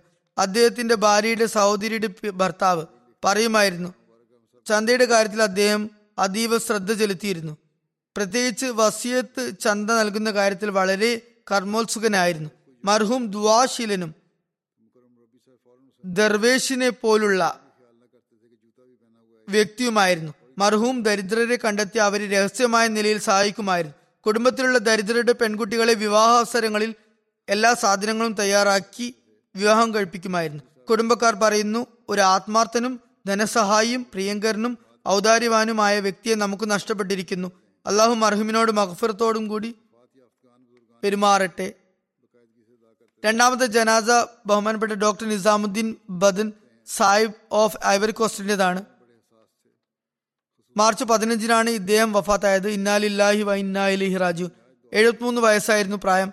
പ്രാഥമിക വിദ്യാഭ്യാസം മൊറീഷ്യസിൽ വെച്ചായിരുന്നു അദ്ദേഹം കരസ്ഥമാക്കിയിരുന്നത്. ആയിരത്തി തൊള്ളായിരത്തി അറുപത്തെട്ടിൽ ഹസരത്ത് ഖലീഫത്തുൽ മസി മൂന്നാമൻ റഹ്മുല്ല അദ്ദേഹത്തിന് സ്കോളർഷിപ്പ് നൽകി. അദ്ദേഹം പാകിസ്ഥാനിലെ മെഡിക്കൽ കോളേജിൽ പ്രവേശനം നേടി. അതിനു മുമ്പ് താലീമുൽ ഇസ്ലാം കോളേജിൽ നിന്നും എഫ് എസ് സി നേടി. തുടർന്ന് മെഡിക്കൽ കോളേജിൽ നിന്നും എം ബി ബി എസ് നേടി. ആയിരത്തി തൊള്ളായിരത്തി എഴുപത്തി എട്ടിൽ ഹസരത്ത് ഖലിഫുൽ മസി മൂന്നാമൻ അദ്ദേഹത്തെ നൈജീരിയയിലെ അഹമ്മദിയ ക്ലിനിക്കിലെ ഇൻചാർജായി നിയമിച്ചു.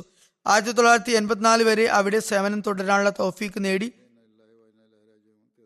ആയിരത്തി തൊള്ളായിരത്തി എൺപതിൽ ഹസരത്ത് ഖലീഫ സാലിസ് ഖാനയിൽ പര്യടനത്തിനായി വന്നപ്പോൾ ജമാഅത്ത് അഹമ്മദിയ ഐവറി കോസ്റ്റിലെ ഒരു സംഘത്തിന് ഖാനയിൽ അദ്ദേഹവുമായി വന്ന് കൂടിക്കാഴ്ച നടത്താനുള്ള തോഫീക്ക് ലഭിക്കുകയുണ്ടായി.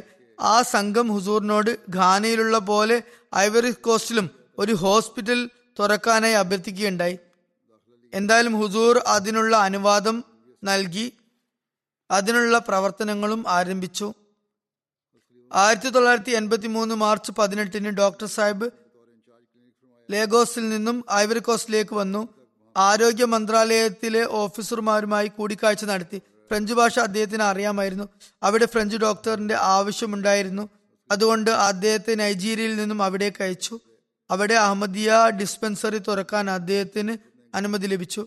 ആയിരത്തി തൊള്ളായിരത്തി എൺപത്തിനാല് മുതൽ വഫാത്താകും വരെ അദ്ദേഹത്തിന് ഐവറി കോസ്റ്റിൽ സേവനമനുഷ്ഠിക്കാനുള്ള തോഫിക്ക് ലഭിച്ചു. അള്ളാഹുവിന്റെ അനുഗ്രഹത്താൽ അദ്ദേഹം മൂസിയായിരുന്നു അദ്ദേഹത്തിന്റെ ഭാര്യയും മരണമടഞ്ഞതാണ്. അദ്ദേഹത്തിന് ഒരു മകനുണ്ട്. ബഷീറുദ്ദീൻ മഹ്മൂദ് ബുദ്ധൻ. ഒരു മകളുമുണ്ട് നാഷ്മിയ ആയിഷ മുബാറക്ക. അള്ളാഹു ഈ മക്കൾക്കും ഖിലാഫത്തും ജമാഅത്തുമായി ബന്ധം നിലനിർത്താനുള്ള തൗഫീക്ക് നൽകട്ടെ. Abdul Qayyum Pasha Sahib missionary missionary in charge Ivory Coast പറയുന്നു.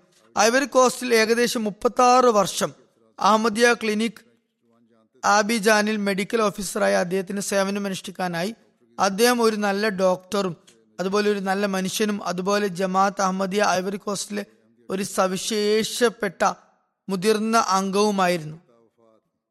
പറയുന്നു ഈ വിനീതൻ ഏകദേശം പതിനെട്ട് വർഷമായി ഡോക്ടർ സാഹിബുമായി ബന്ധമുള്ള വ്യക്തിയാണ്. അദ്ദേഹത്തെ എല്ലാ നിലയ്ക്കും ഒരു നല്ല മനുഷ്യനായി എനിക്ക് കാണാൻ സാധിച്ചു. എല്ലാവരെയും സഹായിക്കുകയും ജമാത്തിന്റെ പ്രവർത്തനങ്ങൾക്കുള്ള മാർഗനിർദ്ദേശം നൽകുകയും ചെയ്യുന്ന വ്യക്തിയും അതിഥി സൽക്കാര പ്രിയനും സത്സ്വഭാവിയും സൽഭാഷിയും സന്തോഷപ്രകൃതനുമായ വ്യക്തിയായിരുന്നു. ജമാഅത്തിൽ വ്യത്യസ്ത സ്ഥാനങ്ങൾ അലങ്കരിച്ചിരുന്നു. വളരെ ഉദാരമതി ആയിരുന്നു. കുട്ടികളോട് സ്നേഹവാത്സല്യങ്ങളോട് പെരുമാറിയിരുന്നു. മിക്കപ്പോഴും കുട്ടികൾക്ക് കൊടുക്കാനായി ക്ലിനിക്കിൽ സമ്മാനങ്ങൾ വയ്ക്കുമായിരുന്നു. രോഗികളായ കുട്ടികൾ വന്നാൽ സമ്മാനം നൽകുമായിരുന്നു. കളിപ്പാട്ടങ്ങളും മിഠായികളും മറ്റും. മിഷനിൽ താമസിക്കുന്ന വിദ്യാർത്ഥികളെയും ദരിദ്രരായ അഹമ്മദി കുടുംബങ്ങളെയും വളരെയധികം സഹായിച്ചിരുന്നു. അവിടെയുള്ള ഒരു മുബലിക് സിൽസില എഴുതുന്നു അദ്ദേഹത്തിനെ രോഗികൾ സന്ദർശിക്കാത്ത സമയത്ത് ഏതെങ്കിലും ഖാദിമിനെയോ അതുപോലെ അൻസാർ അംഗത്തെയോ വിദ്യാഭ്യാസ ശിക്ഷണ കാര്യങ്ങൾ നൽകാനായി അദ്ദേഹം സമയം ചെലവഴിക്കുമായിരുന്നു. രോഗികളല്ലാത്തപ്പോൾ വെറുതെ ഇരിക്കുമായിരുന്നില്ല. ഏതെങ്കിലുമൊക്കെ ജമാഅത്തിന്റെ പ്രവർത്തനങ്ങളിൽ എപ്പോഴും നിരതനാകുമായിരുന്നു. ചിലപ്പോഴൊക്കെ മൽഫുസാത്തോ ജുമാ ഖുദ്ബയോ ഫ്രഞ്ച് ഭാഷയിൽ തർജമ ചെയ്യുമായിരുന്നു. ജമാഅത്ത് അംഗങ്ങൾക്ക് അതിന്റെ ഫോട്ടോ കോപ്പികൾ അയച്ചു കൊടുക്കുമായിരുന്നു. എല്ലായ്പ്പോഴും മനുഷ്യകുലത്തെ സേവിക്കാനായി സന്നദ്ധനായിരുന്നു. രോഗികൾക്ക് സ്വന്തം ചെലവിൽ മരുന്ന് വാങ്ങി നൽകുമായിരുന്നു. ചിലപ്പോൾ ദരിദ്രർക്കും ചിലപ്പോൾ മറ്റാർക്കെങ്കിലും വീട്ടാവശ്യത്തിനുള്ള സാധനങ്ങൾ അരിയും എണ്ണയും മറ്റും വാങ്ങി നൽകുമായിരുന്നു. അള്ളാഹു മർഹിമിനോടും മഹഫിറത്തോടും കാരുണ്യത്തോടും കൂടി പെരുമാറട്ടെ. അടുത്ത ജനാസ Salma Begum Sahiba wife of doctor Raja Naseer Ahmad Zafar സാഹിബിന്റെതാണ്. ജനുവരി ഇരുപത്തിനാലിന് എൺപത്തഞ്ചാം വയസ്സിൽ അവർ നിര്യാതയായി. ഇന്നാലില്ലാഹി വ ഇന്നാ ഇലൈഹി റാജു അവരുടെ പിതാവ് രാജ ഫതുൽ ദാദ് ഖാൻ സാഹിബ് അള്ളാഹുവിന്റെ അനുഗ്രഹത്താൽ ആ കുടുംബത്തിലെ ആദ്യ അഹമ്മദിയായിരുന്നു. അവരെക്കുറിച്ച് അവരുടെ മക്കൾ എഴുതുന്നു. അവരുടെ നമസ്കാരത്തിന്റെ സമയദൈർഘ്യം ആ കുടുംബത്തിൽ ഉപമാരൂപത്തിൽ പ്രസിദ്ധമായിരുന്നു. വളരെ സൽസ്വഭാവിയും സൽപ്രകൃതിയും സേവന താല്പര്യയും ഭയഭക്തിയുള്ളവരും വിശ്വസ്തയും ധൈര്യശാലിയും വിവേകിയും തത്വജ്ഞാനിയും തന്റെയും കർമ്മശീലയും അഭിമാനിയും അത്യന്തം ദ്വാശീലയും വളരെയധികം ക്ഷമാശീലയും കൃതജ്ഞതാശീലയും മിതവ്യയം ചെയ്യുന്നവരും അള്ളാഹുവിൽ തവക്കൽ ചെയ്യുന്നവരുമായ വനിതയായിരുന്നു. അള്ളാഹു മർഹുമയോട് കാരുണ്യത്തോടും പൊർമയോടും കൂടി പെരുമാറട്ടെ. അടുത്ത ജനാസ ബഹുമാനപ്പെട്ട Kishwar Tanveer Ashraf Sahiba wife of Abdul Baqi Ashraf Sahib chairman Ashirkatul Islamia U കെയുടേതാണ്. എൺപത്തേഴാമത്തെ വയസ്സിൽ ഫെബ്രുവരി ഇരുപത്തിയേഴിന് വഫാത്തായി. ഇന്നാലില്ലാഹി വൈന്നായി റാജുൻ മർഹുമ വളരെയധികം ക്ഷമാശീലയായിരുന്നു. ക്ഷമയോടും ആർജവത്തോടും തന്റെ രോഗത്തെയും വാർദ്ധക്യകാല അസുഖങ്ങളെയും നേരിടുകയും ദൈവപ്രീതിയിൽ സംപ്രീതിയായിക്കൊണ്ട് തന്റെ പ്രിയനാഥന്റെ പക്കൽ ഹാജരാകുകയും ചെയ്തു. സന്തപ്ത കുടുംബത്തിൽ രണ്ട് ആൺകുട്ടികളും രണ്ട് പെൺകുട്ടികളുമുണ്ട്. അതുപോലെ പേരമക്കളും ഉണ്ട് ആൺകുട്ടികൾക്കും മക്കളുണ്ട് പെൺകുട്ടികൾക്കും മക്കളുണ്ട്. അവരുടെ ഒരു മരുമകൻ നസീറുദ്ദീൻ സാഹിബ് ഇപ്പോൾ യു കെയിലെ ഡെപ്യൂട്ടി എമീറായി സേവനമനുഷ്ഠിക്കുകയാണ്. മകൻ നബീൽ അർഷദിനും ദീനി സേവനത്തിനുള്ള തോഫിക്ക് ലഭിച്ചിട്ടുണ്ട്. ഹജത് ഖലീഫുൽ മസി നാലാമന്റെ കാലത്തും അതുപോലെ ഞാനും എന്തെങ്കിലും സേവനത്തിനായി വിളിച്ചപ്പോഴൊക്കെ ഉടനടി അദ്ദേഹം ഹാജരാകുമായിരുന്നു. അവർ തന്റെ മക്കൾക്ക് നല്ല ശിക്ഷണം നൽകിയിരുന്നു. ഒരുപാട് ഗുണങ്ങൾക്ക് ഉടമസ്ഥയായിരുന്നു. വളരെയധികം ശുചിത്വശീലയായിരുന്നു. സംസ്കാര സമ്പന്നയായിരുന്നു അർപ്പണബോധവും ആത്മാർത്ഥതയുമുള്ള നല്ലവരായ സ്ത്രീയായിരുന്നു. നമസ്കാര വ്രതാദികൾ കൃത്യമായി അനുഷ്ഠിക്കുന്ന അതുപോലെ ചന്ത നൽകുന്നതിൽ ധൃതി കാണിക്കുന്ന സ്ത്രീയായിരുന്നു. എപ്പോഴും മനസ്സു തുറന്ന് സതക്കുകളും ദാനധർമ്മങ്ങളും ചെയ്യുമായിരുന്നു. അർഷദ് ബാക്കി സാബ് എഴുതുന്നു അവർ ഒരു ദീർഘകാലം ലണ്ടനിൽ താമസിച്ചിരുന്നു. ആയിരത്തി തൊള്ളായിരത്തി എൺപത്തി നാലിന് ഹസരത് ഖലീഫുൽ മസീഹ് നാലാമൻ റഹ്മുല്ല ലണ്ടനിലേക്ക് ഹിജ്ര ചെയ്ത് വന്ന ശേഷം ജമാഅത്ത് പ്രവർത്തനങ്ങളിൽ എന്നോട് ഒരുപാട് സഹകരിച്ചിരുന്നു. എപ്പോഴും ജമാഅത്തിന്റെ സേവനങ്ങളെ മുന്തിച്ചിരുന്നു. എല്ലാ നിലയ്ക്കും വീട്ടിനെ ശാന്തിപൂർണവും സ്വർഗതുല്യവുമാക്കി വച്ചിരുന്നു. ഹജരത്ത് ഖലീഫുൽ മസി നാലാമൻ പറയുമായിരുന്നു ശാന്തിയുടെ കാര്യത്തിൽ ഈ വീട് എനിക്ക് ഏറ്റവും പ്രിയങ്കരമാണ്. അവരുടെ മകൾ പറയുന്നു എല്ലാ അവസ്ഥയിലും അള്ളാഹുവിന് നന്ദി പ്രകടിപ്പിച്ചിരുന്നു. ദുഃഖത്തിലും സുഖത്തിലും എല്ലാ അവസ്ഥയിലും ദൈവവിധിയെ സസന്തോഷം അംഗീകരിച്ചിരുന്നു. ഒരിക്കലും പരാതിപ്പെടുമായിരുന്നില്ല. സൗദി അറേബ്യയിലും അവർ താമസിച്ചിരുന്നു. അവിടെയും ഹജ്ജിനോ ഉമ്രയ്ക്കോ വരുന്ന അഹമ്മദികളെ ഒരുപാട് സേവിക്കാനുള്ള തൗഫീഖ് അവർക്ക് കരകതമായി അള്ളാഹു മർഹൂമയോട് പുറമയോടും കാരണത്തോടും കൂടി പെരുമാറട്ടെ. അടുത്ത ജനാസ Abdurrahman Hussein Muhammad Khair Sahib of സുഡാനിന്റെതാണ് Abdurrahman Hussein Muhammad Khair Sahab അമ്പത്തി ആറാമത്തെ വയസ്സിൽ ഡിസംബർ ഇരുപത്തിനാലിനാണ് വഫാത്തായത്. ഇര- ഇന്നാലില്ലാഹി വന്നാലിഹി റാജുവും അഹമ്മദിയ ജമാഅത്തിനെ പരിചയപ്പെടുന്നതിന് മുമ്പ് ഇദ്ദേഹം ഒരു ഇസ്ലാമിക വിഭാഗത്തിലും ഉൾപ്പെട്ടിരുന്നില്ല. ഇദ്ദേഹത്തിന് നാസിക് മൻസു ഖുറാൻ വചനങ്ങളുടെ കാലഹരണപ്പെടൽ ജിന്ന് തുടങ്ങിയ വിഷയങ്ങളിൽ സംശയമുണ്ടായിരുന്നു. അദ്ദേഹത്തിന്റെ ജ്യേഷ്ഠ സഹോദരൻ ഉസ്മാൻ ഹുസൈൻ സാഹിബ് സൗദി അറേബ്യയിൽ ജോലി എടുക്ക ജോലി എടുക്കുകയായിരുന്നു. അവിടെ നിന്ന് അദ്ദേഹത്തിന് അഹമ്മദിയ ജമാഅത്തിനെ കുറിച്ച് അറിയാനിടയായി. അദ്ദേഹം മർഹൂം അബ്ദുറഹ്മാൻ സാഹിബിനോട് അഖ്യാനം സൂചിപ്പിച്ചു. രണ്ടായിരത്തി ഏഴിലെ സംഭവമാണിത്. തന്റെ സഹോദരനിൽ നിന്നും അഹമ്മദിയത്തിനെ കുറിച്ച് കേട്ട അദ്ദേഹത്തിന് എം ടിയെ കാണാൻ വളരെ തിടുക്കമായി. അദ്ദേഹത്തിന്റെ പ്രദേശത്ത് അപ്പോൾ എം ടിയെ ലഭിക്കുക അല്പം വിഷമകരമായിരുന്നു. അതിനായി അദ്ദേഹം ഒരുപാട് ഡിഷ് ആന്റിനകൾ മാറ്റി ഒരുപാട് പണം ചെലവാക്കി. അവസാനം അദ്ദേഹത്തിന് എം ടിയെ കിട്ടി. പിന്നീട് അദ്ദേഹം ജോലി കഴിഞ്ഞു വന്നാൽ അധിക സമയം എം ടിയെ കാണാൻ ചെലവഴിക്കുന്നത് പതിവാക്കി. അവസാനം മനസംതൃപ്തി കൈവരിച്ചപ്പോൾ രണ്ടായിരത്തി പത്തിൽ അദ്ദേഹത്തിന് ബയ്യത്ത് ചെയ്യാനുള്ള തൗഫീക്ക് ലഭിച്ചു. ബയ്യത്തിന് ശേഷം അദ്ദേഹം തന്റെ എല്ലാ ബന്ധുക്കളെയും സുഹൃത്തുക്കളെയും തബ്ലീഗ് ചെയ്തു. മർഹൂമിന്റെ സൽസ്വഭാവങ്ങളിൽ എളിമ വിനയം അതിഥി സൽക്കാരം ദീനാനുകമ്പ സൽപെരുമാറ്റം എന്നിവ പ്രകടമായിരുന്നു. രണ്ടായിരത്തി പതിമൂന്നിൽ സുഡാനിൽ ജമാഅത്ത് സ്ഥാപിതമായപ്പോൾ അദ്ദേഹത്തിന് അതിൽ സവിശേഷ പങ്കാളിത്തത്തിന് തൗഫീക്ക് ലഭിച്ചു. അതുമായി ബന്ധപ്പെട്ട് ഒട്ടനവധി ധനത്യാഗങ്ങളും അദ്ദേഹം കാഴ്ചവെച്ചു. മർഹൂം ദരിദ്രരായ ജമാഅത്ത് അംഗങ്ങൾക്ക് ഒരുപാട് ധനസഹായം ചെയ്തിരുന്നു. സുഡാനിലെ ഒരു പ്രദേശത്ത് അധിവസിക്കുന്ന പരമദരിദ്രരായ ഒരു ഗോത്രത്തിലെ അഹമ്മദികൾ പ്രാദേശികരുടെ ഭാഗത്തു നിന്നുള്ള ആക്രമണങ്ങൾക്ക് കുറിമാനമായപ്പോൾ മർഹൂം മനസ്സ് തുറന്ന് അവരെ ധനപരമായി സഹായിച്ചു. അവരുടെ ആവശ്യങ്ങൾ നിറവേറ്റി. മറ്റുള്ളവരെയും ശ്രദ്ധിക്കുമായിരുന്നു. എല്ലാ ജുമയ്ക്കും തന്റെ വണ്ടിയിൽ വിവിധ പ്രദേശങ്ങളിൽ നിന്നും അഹമ്മദികളെ നമസ്കാര സെന്ററിലേക്ക് കൊണ്ടുവരികയും ജുമ നമസ്കാര ശേഷം അവരെ തിരിച്ച് വീട്ടിലെത്തുകയും ചെയ്യുമായിരുന്നു. അനഹമ്മദി സഹോദരങ്ങളും അദ്ദേഹത്തിന്റെ സൽസ്വഭാവത്തെ പുകഴ്ത്തുമായിരുന്നു. ചന്ത നൽകുന്ന കാര്യത്തിൽ വളരെ കൃത്യനിഷ്ഠനും മനസ്സ് തുറന്ന് ചെലവഴിക്കുന്ന വ്യക്തിയുമായിരുന്നു. സുഡാനിലെ ആദ്യത്തെ വർക്കിംഗ് കമ്മിറ്റിയിലും അദ്ദേഹത്തിന് സേവനം അനുഷ്ഠിക്കാനുള്ള തൗഫീക്ക് ലഭിച്ചു. ആ ഉത്തരവാദിത്തത്തെ അവസാന സമയം വരെ അദ്ദേഹം നിറവേറ്റിക്കൊണ്ടിരുന്നു. മർഹൂമിന്റെ സന്തപ്ത കുടുംബത്തിൽ ഭാര്യയെ കൂടാതെ രണ്ടു ആൺമക്കളും രണ്ട് പെൺമക്കളുമുണ്ട്. അള്ളാഹു അവർക്കും ജമാത്തും ഖിലാഫത്തുമായി സുദൃഢമായ ബന്ധം വെച്ച് പുലർത്താനുള്ള തൗഫീക്ക് നൽകുമാറാകട്ടെ. അതുപോലെ മർഹൂമിനോട് പുറമയോടും കാരണത്തോടും കൂടി വർത്തിക്കുമാറാകട്ടെ. ഞാൻ പറഞ്ഞതുപോലെ നമസ്കാര ശേഷം ഞാൻ ജനാദ നമസ്കരിപ്പിക്കുന്നതാണ്.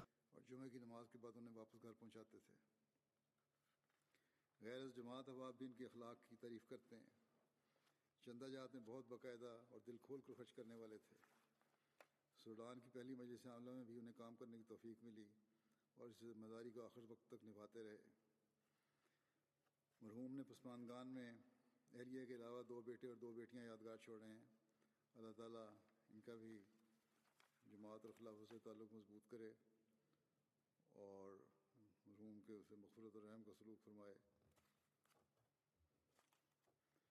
جیسا کہ میں نے کہا، نماز کے بعد میں نماز جنازہ ادا کروں گا۔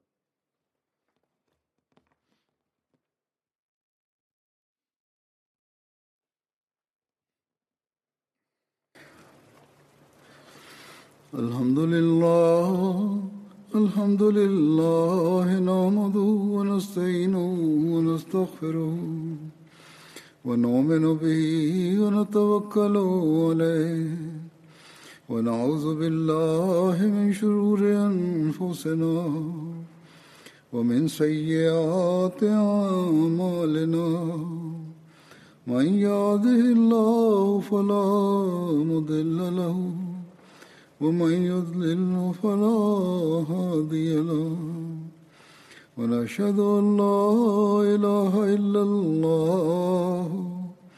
ونشهد أن محمدا عبده ورسوله. عباد الله رحمكم الله. إن الله يأمر بالعدل والإحسان. وإيتاء ذي القربى وينهى عن الفحشاء والمنكر والبغي يعظكم لعلكم تذكرون. اذكروا الله يذكركم وادعوه يستجب لكم ولذكر الله أكبر.